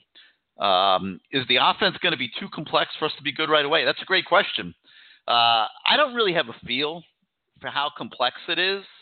Um, but here's what I'll say I've watched a lot of practice between the spring and the fall, and I didn't see mental mistakes all over the place. I really didn't at all. I mean, I don't. It doesn't look like it's too complicated for these kids. I mean, you know, obviously, I don't know what every single player is supposed to be doing on every single play when we're sitting there watching it to the naked eye, but like it, may, it might not be too complex. I mean, I didn't see all kinds of breakdowns and things like that. So I think in that regard, that's a pretty good sign.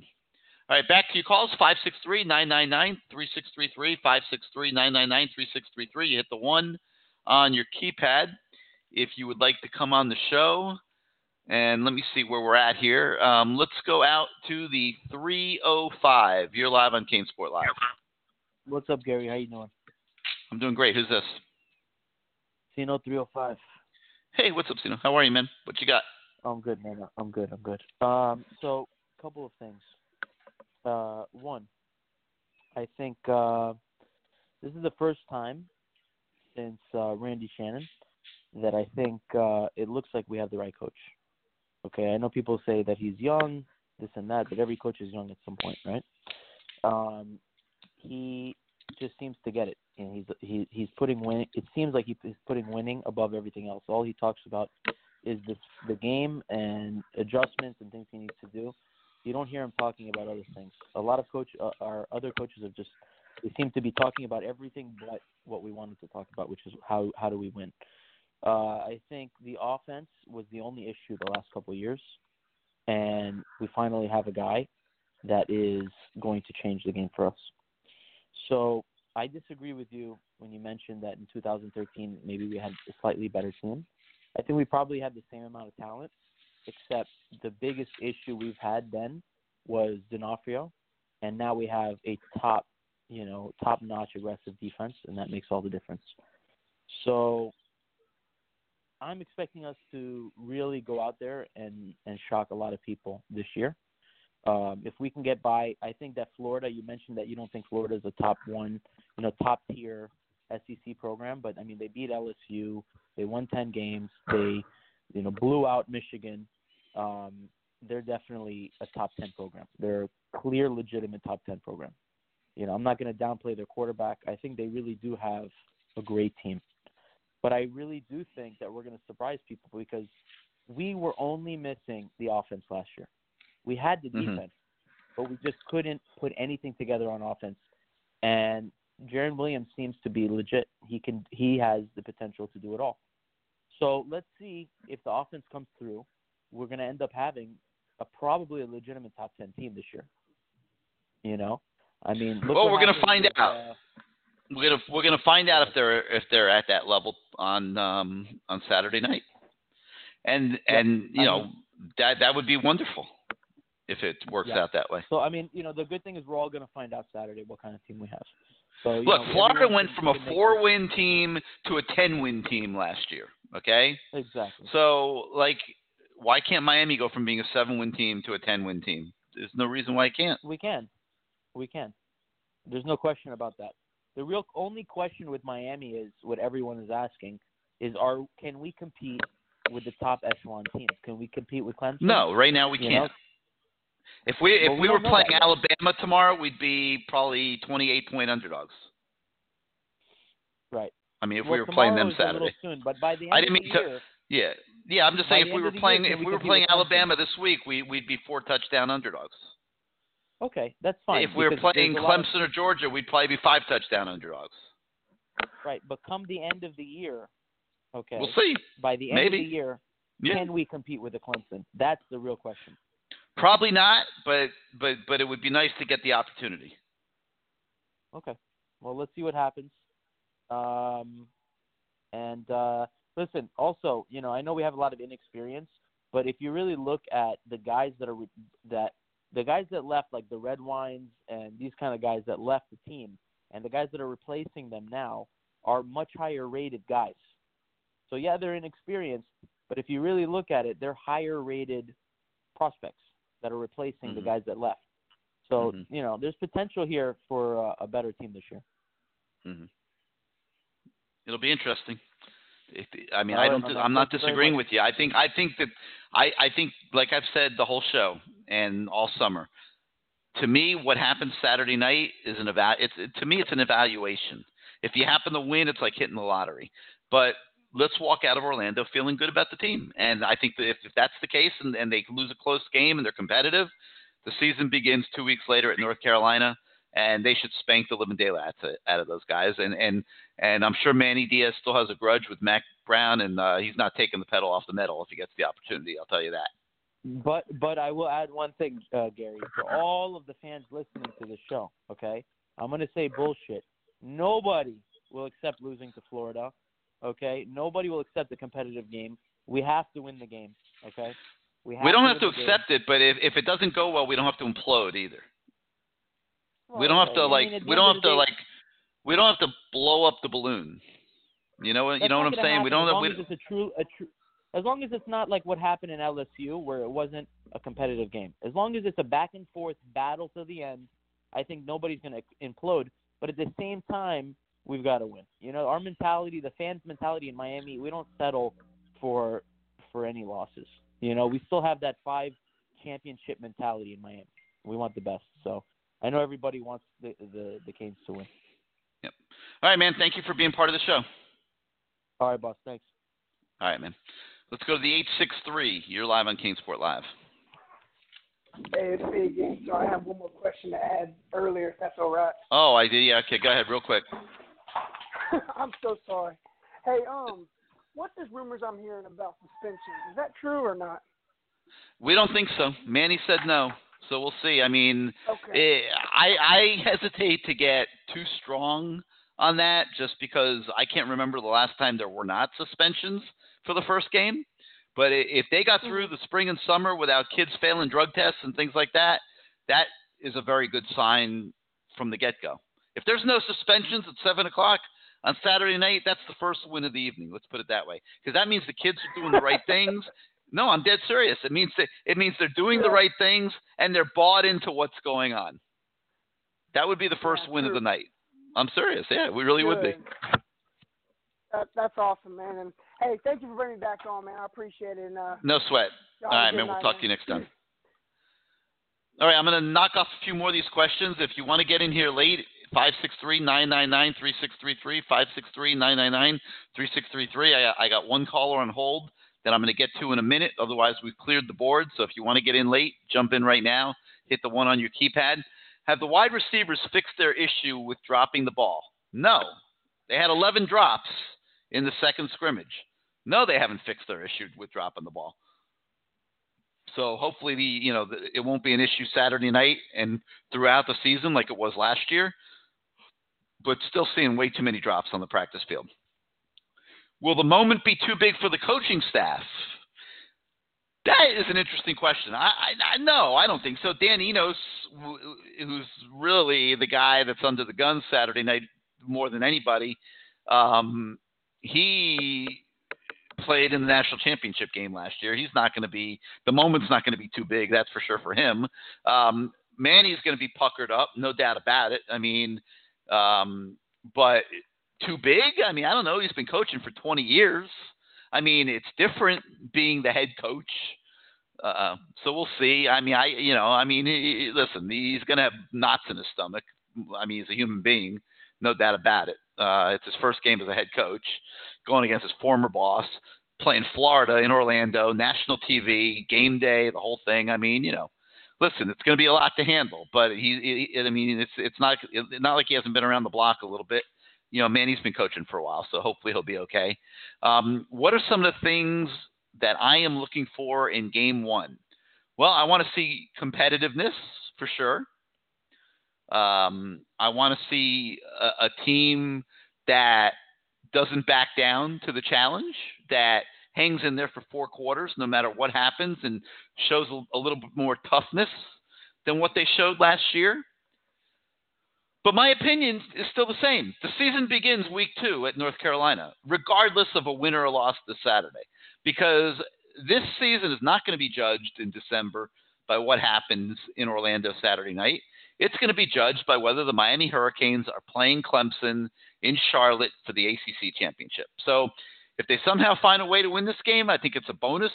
I, I listen. I it, it's hard for me to talk like this about a Florida game. I mean, the, the my first game ever at the University of Miami, I think was it was one of the first ones was was with the Canes playing Florida, and obviously, you know, I went through all those games when Howard was the coach and all that. I mean, yeah, I get how important playing Florida is, especially to the people that have been around the program for decades and all that.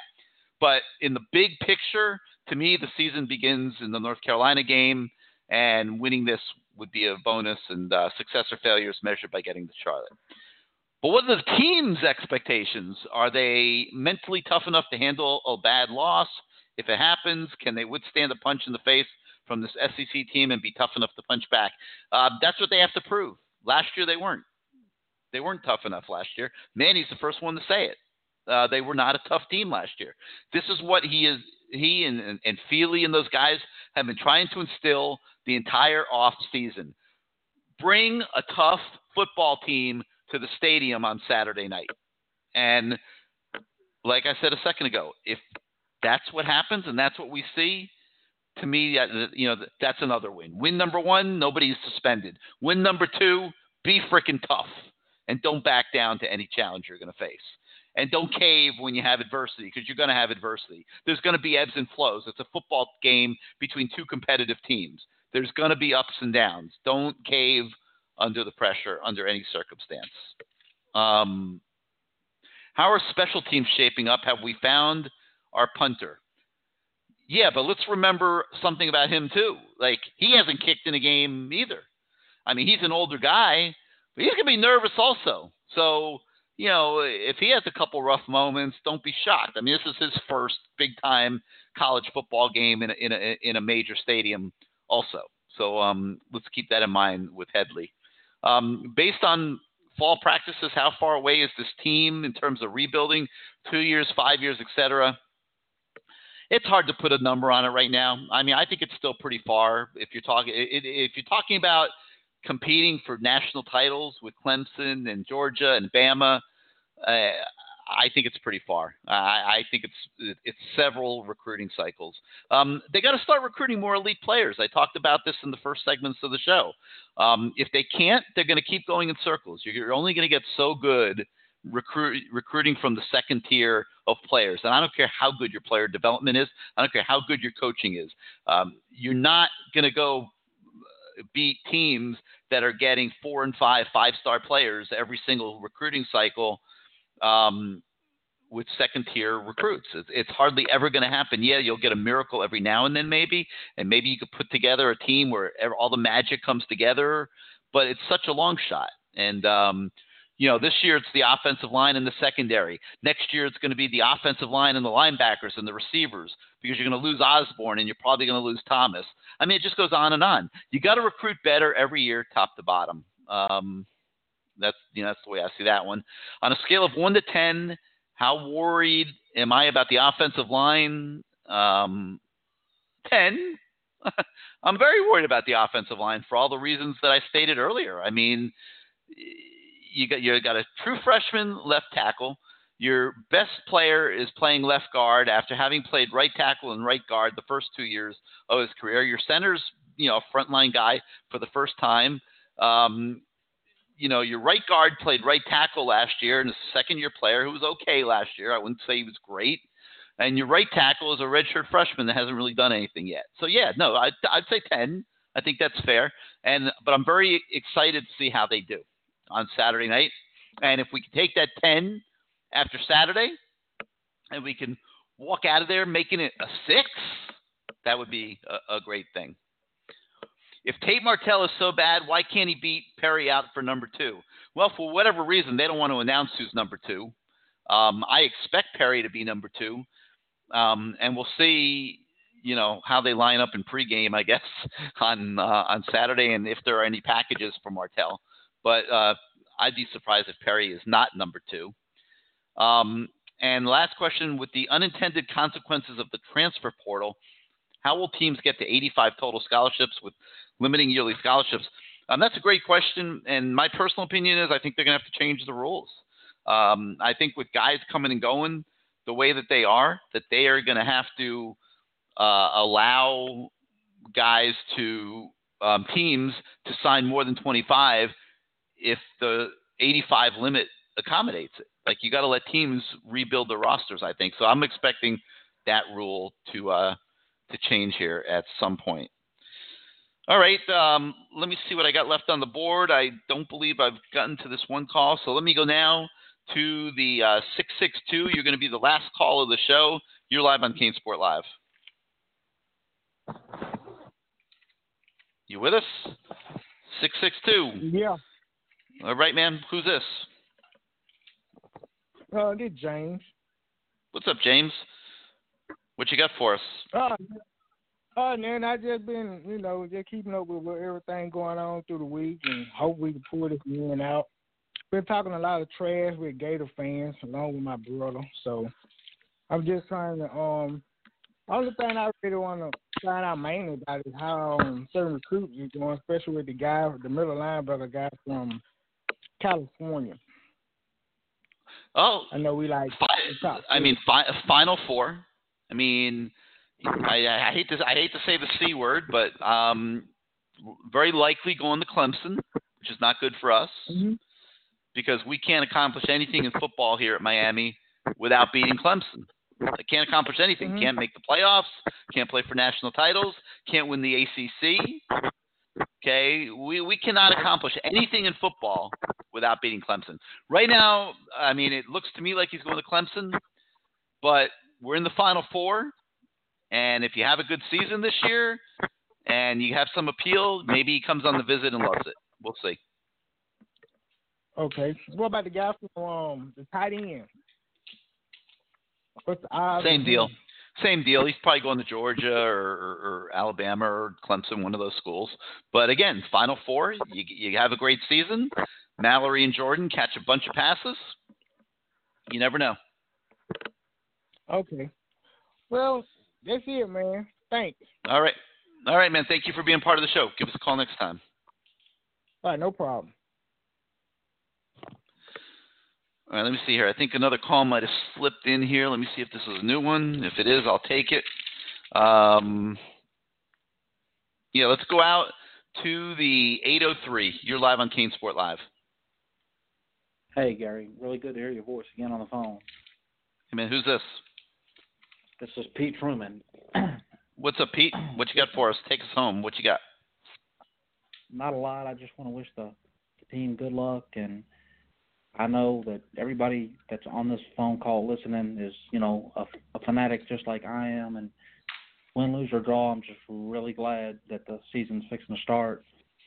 And I mean, I, I know we watched these guys since coming out of high school, and I, I I don't know about everybody else, but I mean, it's it's family, Miami, and then everything else with me, and that's just how it is.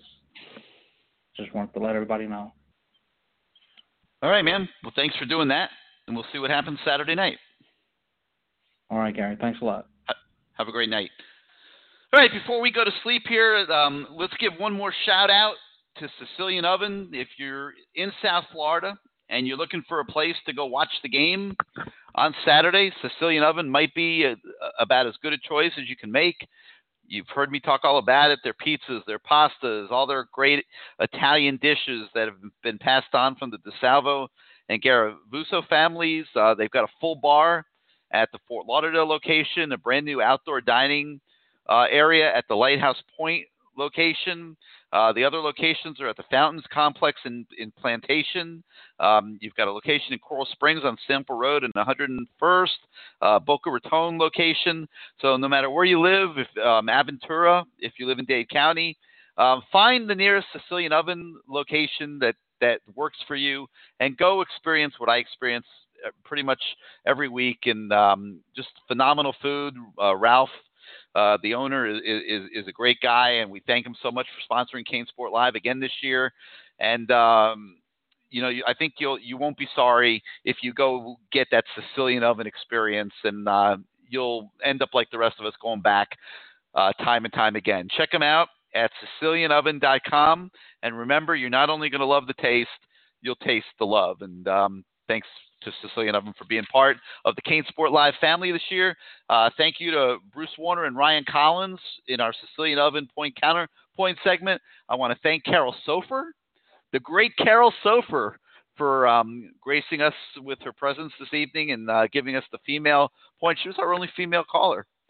Um, no surprise there. Um, a lady that really knows her football, and she's got that nice little inside perch um, of going out to practice and mingling with the coaches and stuff. So it was nice to hear from her. Canes and Gators Saturday night. Be there, be square. Um, I'll be heading up there Friday. Uh, really looking forward to finding out more about this football team. It's you know, I, I try to keep it real with everybody. I give you my honest opinions based on what I see.